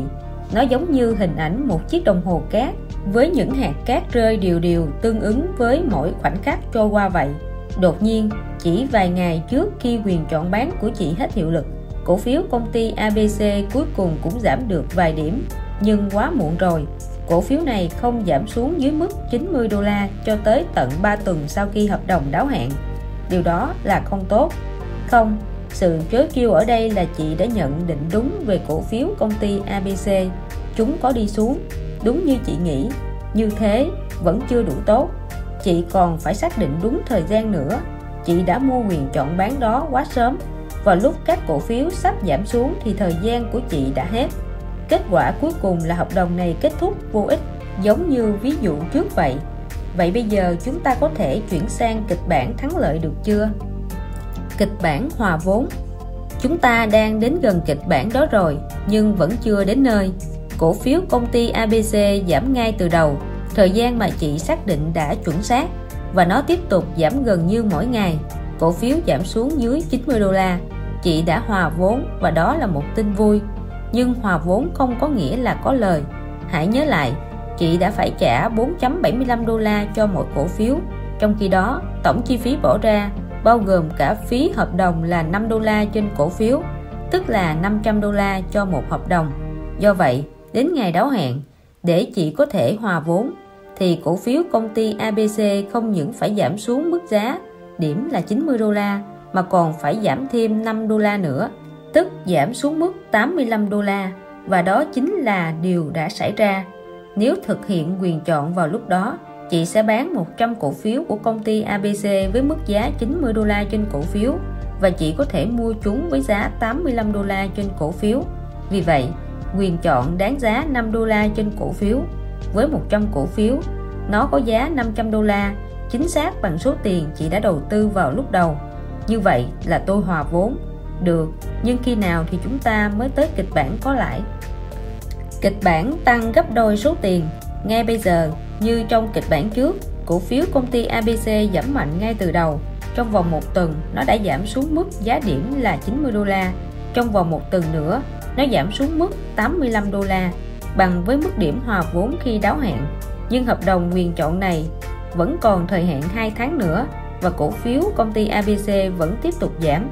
Tới ngày đáo hạn, cổ phiếu công ty ABC được giao dịch ở mức giá 80 đô la. Nếu thực hiện quyền chọn lúc này, chị sẽ có thể mua 100 cổ phiếu công ty ABC với mức giá 80 đô la và bán chúng với mức giá 90 đô la. Chị sẽ dễ dàng kiếm được khoản chênh lệch 10 đô la trên cổ phiếu và tổng cộng là 1.000 đô la. Nhưng chị không thực hiện quyền chọn mà thay vào đó chị chỉ việc bán nó cho người khác với giá 1.000 đô la. Chị không bao giờ bị bắt buộc phải tự thực hiện quyền chọn, chị có thể bán nó để kết thúc vị thế của mình. Giờ là anh nói đấy nhé, cô kêu lên. Tôi đầu tư 500 đô la và thu về 1.000 đô la, số tiền của tôi tăng gấp đôi. Chà chà, đó là mức lợi nhuận 100% chỉ trong vòng 3 tháng. Có gì đâu, đối với các nhà đầu tư đã quen với cổ phiếu và trái phiếu điều đó dường như là một kết quả tuyệt vời. Nhưng với việc mua các quyền chọn thì chỉ cần một thay đổi nhỏ trong giá cổ phiếu cũng có thể làm tăng gấp đôi số tiền của chị. Kịch bản chốt lời. Bây giờ anh tiếp tục. Giả sử cổ phiếu công ty ABC vẫn tiếp tục giảm không ngừng nó giảm xuống dưới mức 90 đô la chỉ trong vòng vài ngày đầu tiên vì vậy gần như ngay lập tức hợp đồng quyền chọn của chị đã xin lời đây là một tín hiệu rất tốt. Rồi vài ngày sau, cổ phiếu công ty ABC lại giảm xuống dưới mức 85 đô la, điểm hòa vốn của chị và vẫn tiếp tục giảm. Lúc này, nó được bán ở mức 65 đô la và vẫn còn nhiều thời gian. Chị có hai lựa chọn. Một là chờ cho tới ngày đáo hạn với kỳ vọng rằng cổ phiếu công ty ABC sẽ còn xuống thấp hơn và chị sẽ kiếm được nhiều hơn. Và hai là chị có thể bán quyền chọn ngay bây giờ, nhận tiền lãi và ra đi. Nếu tôi bán nó đi bây giờ thì liệu nó đáng giá bao nhiêu? Chị thử tính xem. Để xem nhé. Nó đáng giá 90 đô la trừ đi 65 đô la, tức là 25 đô la. Được. Vậy tính ra là nó đáng giá 25 đô la nhân với 100 cổ phiếu, nghĩa là 2.500 đô la. Nếu bán nó đi bây giờ tôi có thể ra về với số tiền gấp 5 lần số tiền. 500 đô la tôi đã bỏ ra lúc đầu. Không tệ chút nào. Chị học nhanh đấy. Chị có thể gọi cho nhà môi giới của mình và yêu cầu anh ta kiểm tra giá. Chị sẽ bất ngờ khi phát hiện ra rằng quyền chọn bán đó thậm chí còn đáng giá hơn 1.000 đô la so với con số đã dự tính ban đầu, gần 3.500 đô la. Tại sao? bởi vì con số 2.500 đô la mà chị tính ra mới chỉ là giá trị thực chất của quyền chọn bán này. Tức số tiền người ta có thể thu được khi bán cổ phiếu này nếu họ thực hiện quyền chọn vào ngày hôm nay. Nhưng ngoài giá trị thực chất, quyền chọn này còn có cả giá trị thời gian. Vẫn còn khoảng thời gian nữa mới tới ngày nó hết hiệu lực. Và khoảng thời gian đó cũng đáng giá chút gì đó. Thực tế, các nhà đầu tư nhận thấy thời gian còn lại thực sự rất đáng giá thêm một khoản 1.000 đô la ngoài khoản giá trị thực chất là 2.500 đô la tại sao thời gian lại đáng giá nhiều thế bởi vì cổ phiếu công ty ABC đang giảm rất mạnh và đều đặn mỗi ngày cũng như chị các nhà đầu tư khác cũng cho rằng xu hướng này sẽ vẫn tiếp tục và họ sẵn sàng trả khoảng 1.000 đô la cho cơ hội kiếm thêm được tiền. Thế thì hãy để cơ hội đó cho họ. Còn tôi thì muốn rút tiền ra, tôi ra về với 3.500 đô la trừ đi tiền phí. Đó là khoản lợi nhuận khoảng 3.000 đô la, một ăn sáo. Bây giờ mọi chuyện bắt đầu có vẻ thú vị hơn rồi. Có phải đó là số tiền lớn nhất tôi có thể kỳ vọng không? Kịch bản thắng đậm Đúng là thường là vậy, nhưng đôi khi chị còn có thể đi xa hơn và thắng đậm hơn. Hãy cùng trở lại thời điểm khi chị mới mua quyền chọn bán cổ phiếu công ty ABC nhé. và giả sử vào lúc đó cổ phiếu này khá là trầm lắng. Thực tế thị trường cũng đang ảm đạm, gần như chẳng có động tĩnh gì. Vì thiếu sự biến động, nên chỉ có rất ít người quan tâm tới việc mua quyền chọn. Ngoài ra, số ít người này cũng không sẵn lòng trả mức giá thông thường cho các hợp đồng quyền chọn đó. Lý luận họ đưa ra đơn giản thôi, kể cả nếu cổ phiếu công ty ABC được bán ở mức 100 đô la và chỉ còn cách mức giá điểm có 10 đô la nữa thôi tức 90 đô la, thì có gì hay chứ? Với tốc độ này, sẽ phải mất rất nhiều thời gian thì cổ phiếu công ty ABC mới xuống đến mức 90 đô la. Trong một thị trường chết như thế này, may ra trong một năm cổ phiếu công ty ABC mới đạt mức 95 đô la. Họ lý giải như vậy. Vậy tôi có thể mua quyền chọn với giá thấp hơn nhiều đúng không? Đúng, những người sở hữu các quyền chọn bán cổ phiếu công ty ABC đã nản lắm rồi họ cố tìm ra ai đó để rũ bỏ trách nhiệm khỏi các hợp đồng này, nhưng chẳng ai muốn mua cả, ngoại trừ chị và một số ít những người khác. Thay vì phải trả gần 500 đô la cho quyền chọn này, chị chỉ phải trả ít thôi, hơn 2 đô la cho mỗi cổ phiếu, tức 200 đô la cho hợp đồng 100 cổ phiếu, bao gồm cả tiền phí. Rồi sao nữa? Rồi bất thình lình công ty ABC công bố rằng họ còn lâu mới đạt tới kỳ vọng về mức lãi của phú World cùng lúc đó toàn bộ ngành này bị đánh bại và chỉ còn cố duy trì hoạt động. Thay vì chỉ dao động 10 xu hoặc ít hơn mỗi ngày, cổ phiếu này cứ luân phiên giảm và tăng rất nhanh, với mức 5 đô la hoặc thậm chí 10 đô la mỗi ngày. Chỉ trong vòng vài ngày, cổ phiếu công ty ABC được bán ở mức 65 đô la. Chị vội gọi điện cho nhà môi giới của mình để tìm hiểu xem quyền chọn lúc này đáng giá bao nhiêu. Chị khó có thể tin vào tay mình nó đã tăng từ mức 200 đô la chị phải trả ban đầu lên tới 4.000 đô la tại sao nó lại đáng giá nhiều đến vậy có ba lý do thứ nhất, đó là giá trị thực chất chị biết cách tính rồi đấy 90 đô la trừ đi 65 đô la bằng 25 đô la đối với mỗi cổ phiếu hoặc 2.500 đô la đối với hợp đồng 100 cổ phiếu. Thứ hai, đó là giá trị thời gian. Vì vẫn còn nhiều tuần nữa mới hết hiệu lực hợp đồng, nên thời gian này cũng đáng giá. Thứ ba đó là giá trị về tính bất ổn định. Chị còn nhớ tôi đã giải thích các quyền chọn sẽ mất giá trị như thế nào khi thị trường chết rồi chứ. Giờ thì chúng lại thu được giá trị lớn khi thị trường có thay đổi đột ngột cổ phiếu công ty ABC không chỉ giảm ở mức độ nhiều hơn, mà chúng cũng hồi chuyển rất nhiều các vòng luân chuyển này kể cả nếu đôi lúc đi theo hướng sai thì vẫn khiến hợp đồng quyền chọn có giá trị hơn nhiều và chị sẽ là người được hưởng lợi tốt và rồi sao? Cộng tất cả lại, một, giá trị thực chất, hai, giá trị thời gian, và ba, nhân tố bất ổn định. Hợp đồng quyền chọn bán cổ phiếu công ty ABC của chị giờ đáng giá 4.000 đô la, tức là gấp 20 lần so với số tiền chị phải trả. Quả là mức lợi nhuận đầu tư bùng nổ. Điều này có thể xảy ra không? Có, và nó thật sự đã xảy ra. Chị không thể trông mong vào điều đó, nhưng chiến lược của chị cần tuân theo điều đó chỉ cần phải sử dụng các quyền chọn như một chiếc que buộc dây cao su vậy. À không, như một chiếc súng cao su. Súng cao su không phải là một chiếc súng thật sự. Nó không bao giờ có thể bắn ngược lại chị. Nhưng nó lại mang đến cho chị một lực đòn bẩy rất lớn. Nếu chị bắn trượt vài phát, hãy thử thêm vài phát nữa. Nó có thể là một vũ khí rất mạnh. Nhưng chị cần học các kỹ năng sử dụng nó, như là kỹ năng đầu tiên là cần phải biết lựa chọn những hòn đá. Không phải là những viên ngọc đắt giá, chỉ cần là những hòn đá bình thường, hình thù ổn và không đắt đỏ gì. Kỹ năng thứ hai là kỷ luật, kiểm soát được lòng tham, nhận biết được vật mình có chắc trong tay. Kỹ năng thứ ba, và cũng là khó nhất, đó là chọn được thời điểm. Nhà tư vấn kiên nhẫn dành thêm một giờ đồng hồ nữa để nói hết về những ngóc ngách trong giao dịch các hợp đồng quyền chọn tóm tắt chúng thành 15 quy tắc để tận dụng hiệu quả nhất các hợp đồng quyền chọn. Quy tắc quan trọng là đừng bao giờ đầu tư nhiều hơn số tiền bạn có thể chấp nhận thua lỗ. Gì nữa? Đó thường là một ý kiến hay khi mua ít nhất hai hợp đồng cho mỗi quyền chọn. Sau đó khi chị đã kiếm được gấp đôi số tiền, hãy bán đi một nửa số đó. Khoản này sẽ trang trải chi phí chị đã bỏ ra và mang lại cho chị ít nhất là một điểm hòa vốn tính trên toàn bộ giao dịch. Sau đó, để các hợp đồng còn lại tiếp tục mang lại cho chị cơ hội kiếm lời hoặc thắng lớn. Linda cảm thấy hài lòng, nhưng vẫn còn một câu hỏi cuối cùng. Đôi khi nó có vẻ giống như chơi bạc vậy. Vì vậy, tôi luôn tự hỏi, liệu mình có nên mua các quyền chọn hay không? Tôi không thể trả lời câu hỏi đó. Hãy nhớ, chị có thể vẫn kiếm lời từ một vụ sụt giảm chỉ bằng cách ngồi yên với các hối phiếu kho bạc thị trường càng giảm, đồng tiền của chị càng có giá trị. Chị không cần phải đi xa hơn, hoặc chị có thể chỉ cần sử dụng các chỉ số ngược. Nhưng tôi có thể nói với chị về những gì mà một số nhà đầu tư có kỷ luật đang làm. Họ để phần lớn số tiền họ có vào một nơi an toàn như chị vậy.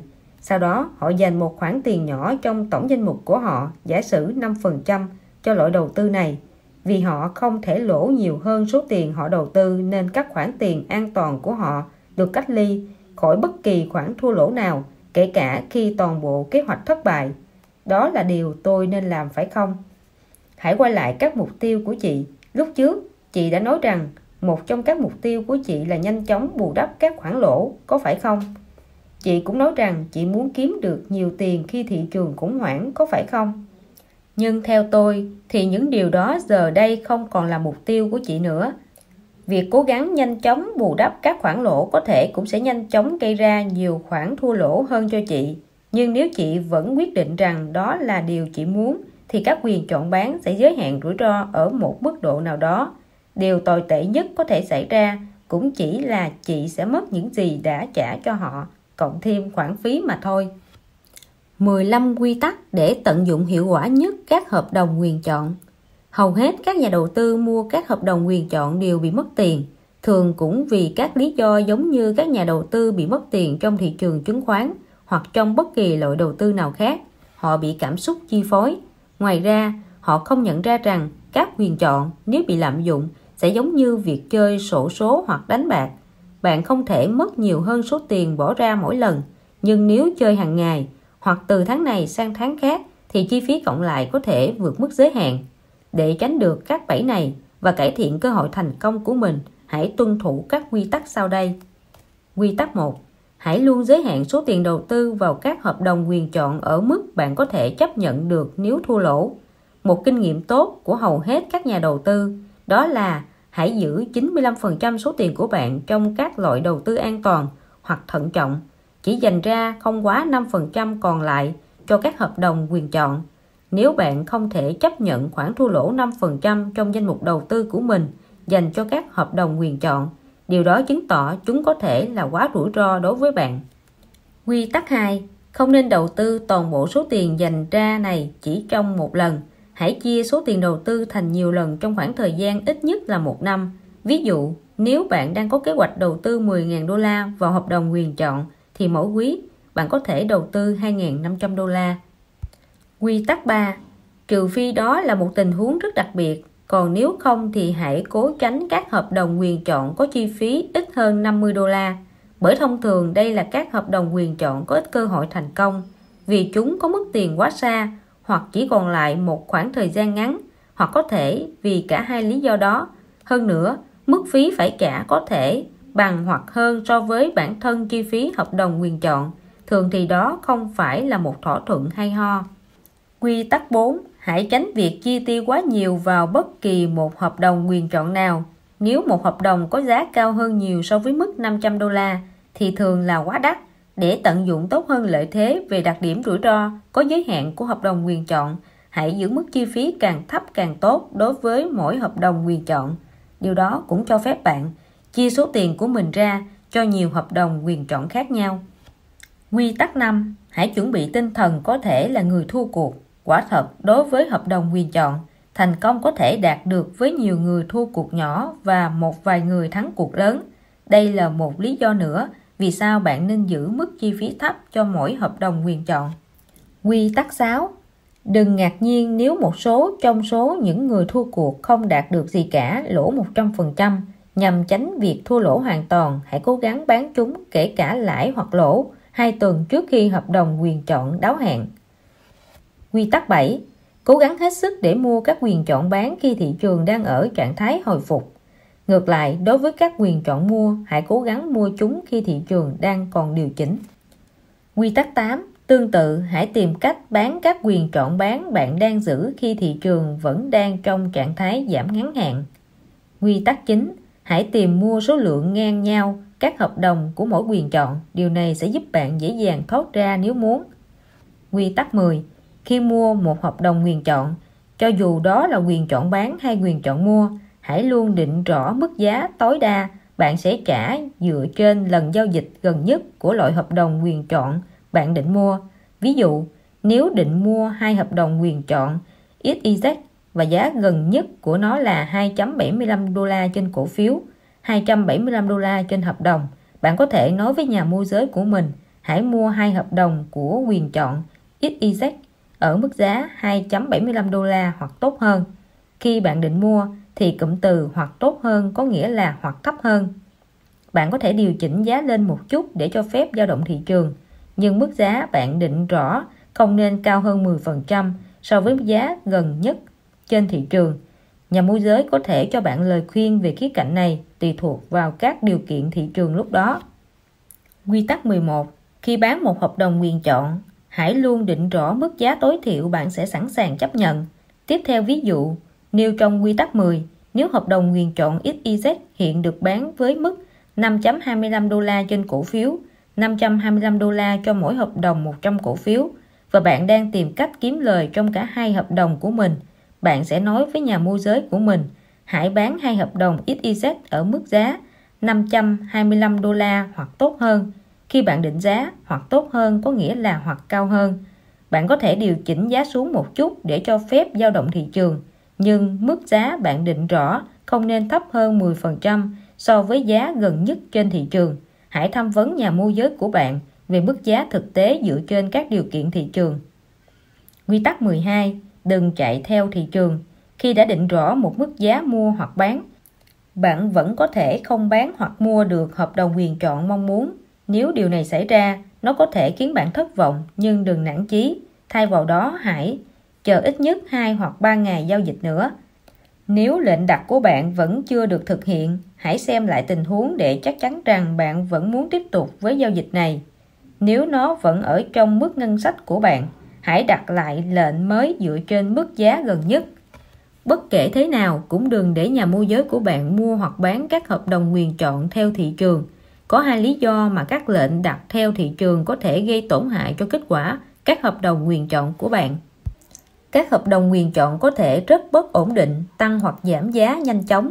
Nếu bạn để cho nhà môi giới của mình mua theo bất kỳ giá nào trên thị trường, có thể bạn sẽ phải chi nhiều hơn số tiền bạn đã định, vượt quá ngân sách và làm giảm lợi nhuận của bạn.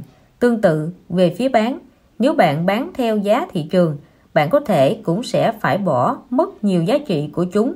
Giữa ranh giới của hai hướng này, cái có thể tạo nên một người thắng lớn cũng có thể khiến họ trở thành người kiếm được kha khá hoặc thậm chí là người thua cuộc. Hợp đồng quyền chọn thường được giao dịch ít. Nhiều nhà đầu tư mua hoặc bán cùng thời điểm với bạn có thể đẩy thị trường lên đúng lúc bạn định mua hoặc đẩy xuống đúng lúc bạn định bán, làm ảnh hưởng tới kết quả đầu tư của bạn. Quy tắc 13. Không nên đổ thêm tiền vào các vị thế đang thắng. Quy tắc này ngược lại với điều bạn có thể nghe thấy đối với hầu hết các loại đầu tư khác cho nên có thể sẽ mất một khoảng thời gian mới quen được quy tắc này. Tuy nhiên, khi một hợp đồng quyền chọn rõ ràng đang ở thế thắng thì lúc đó có thể là đã quá muộn để tham gia và nếu có mua thì giá cũng rất đắt. Cũng có những ngoại lệ đối với quy tắc này nhưng rất ít. Quy tắc 14 Vì vậy đừng vội vàng đẩy đi các hợp đồng quyền chọn đang bị thua lỗ. Một lần nữa quy tắc này ngược với lời khuyên dành cho hầu hết các nhà đầu tư khác.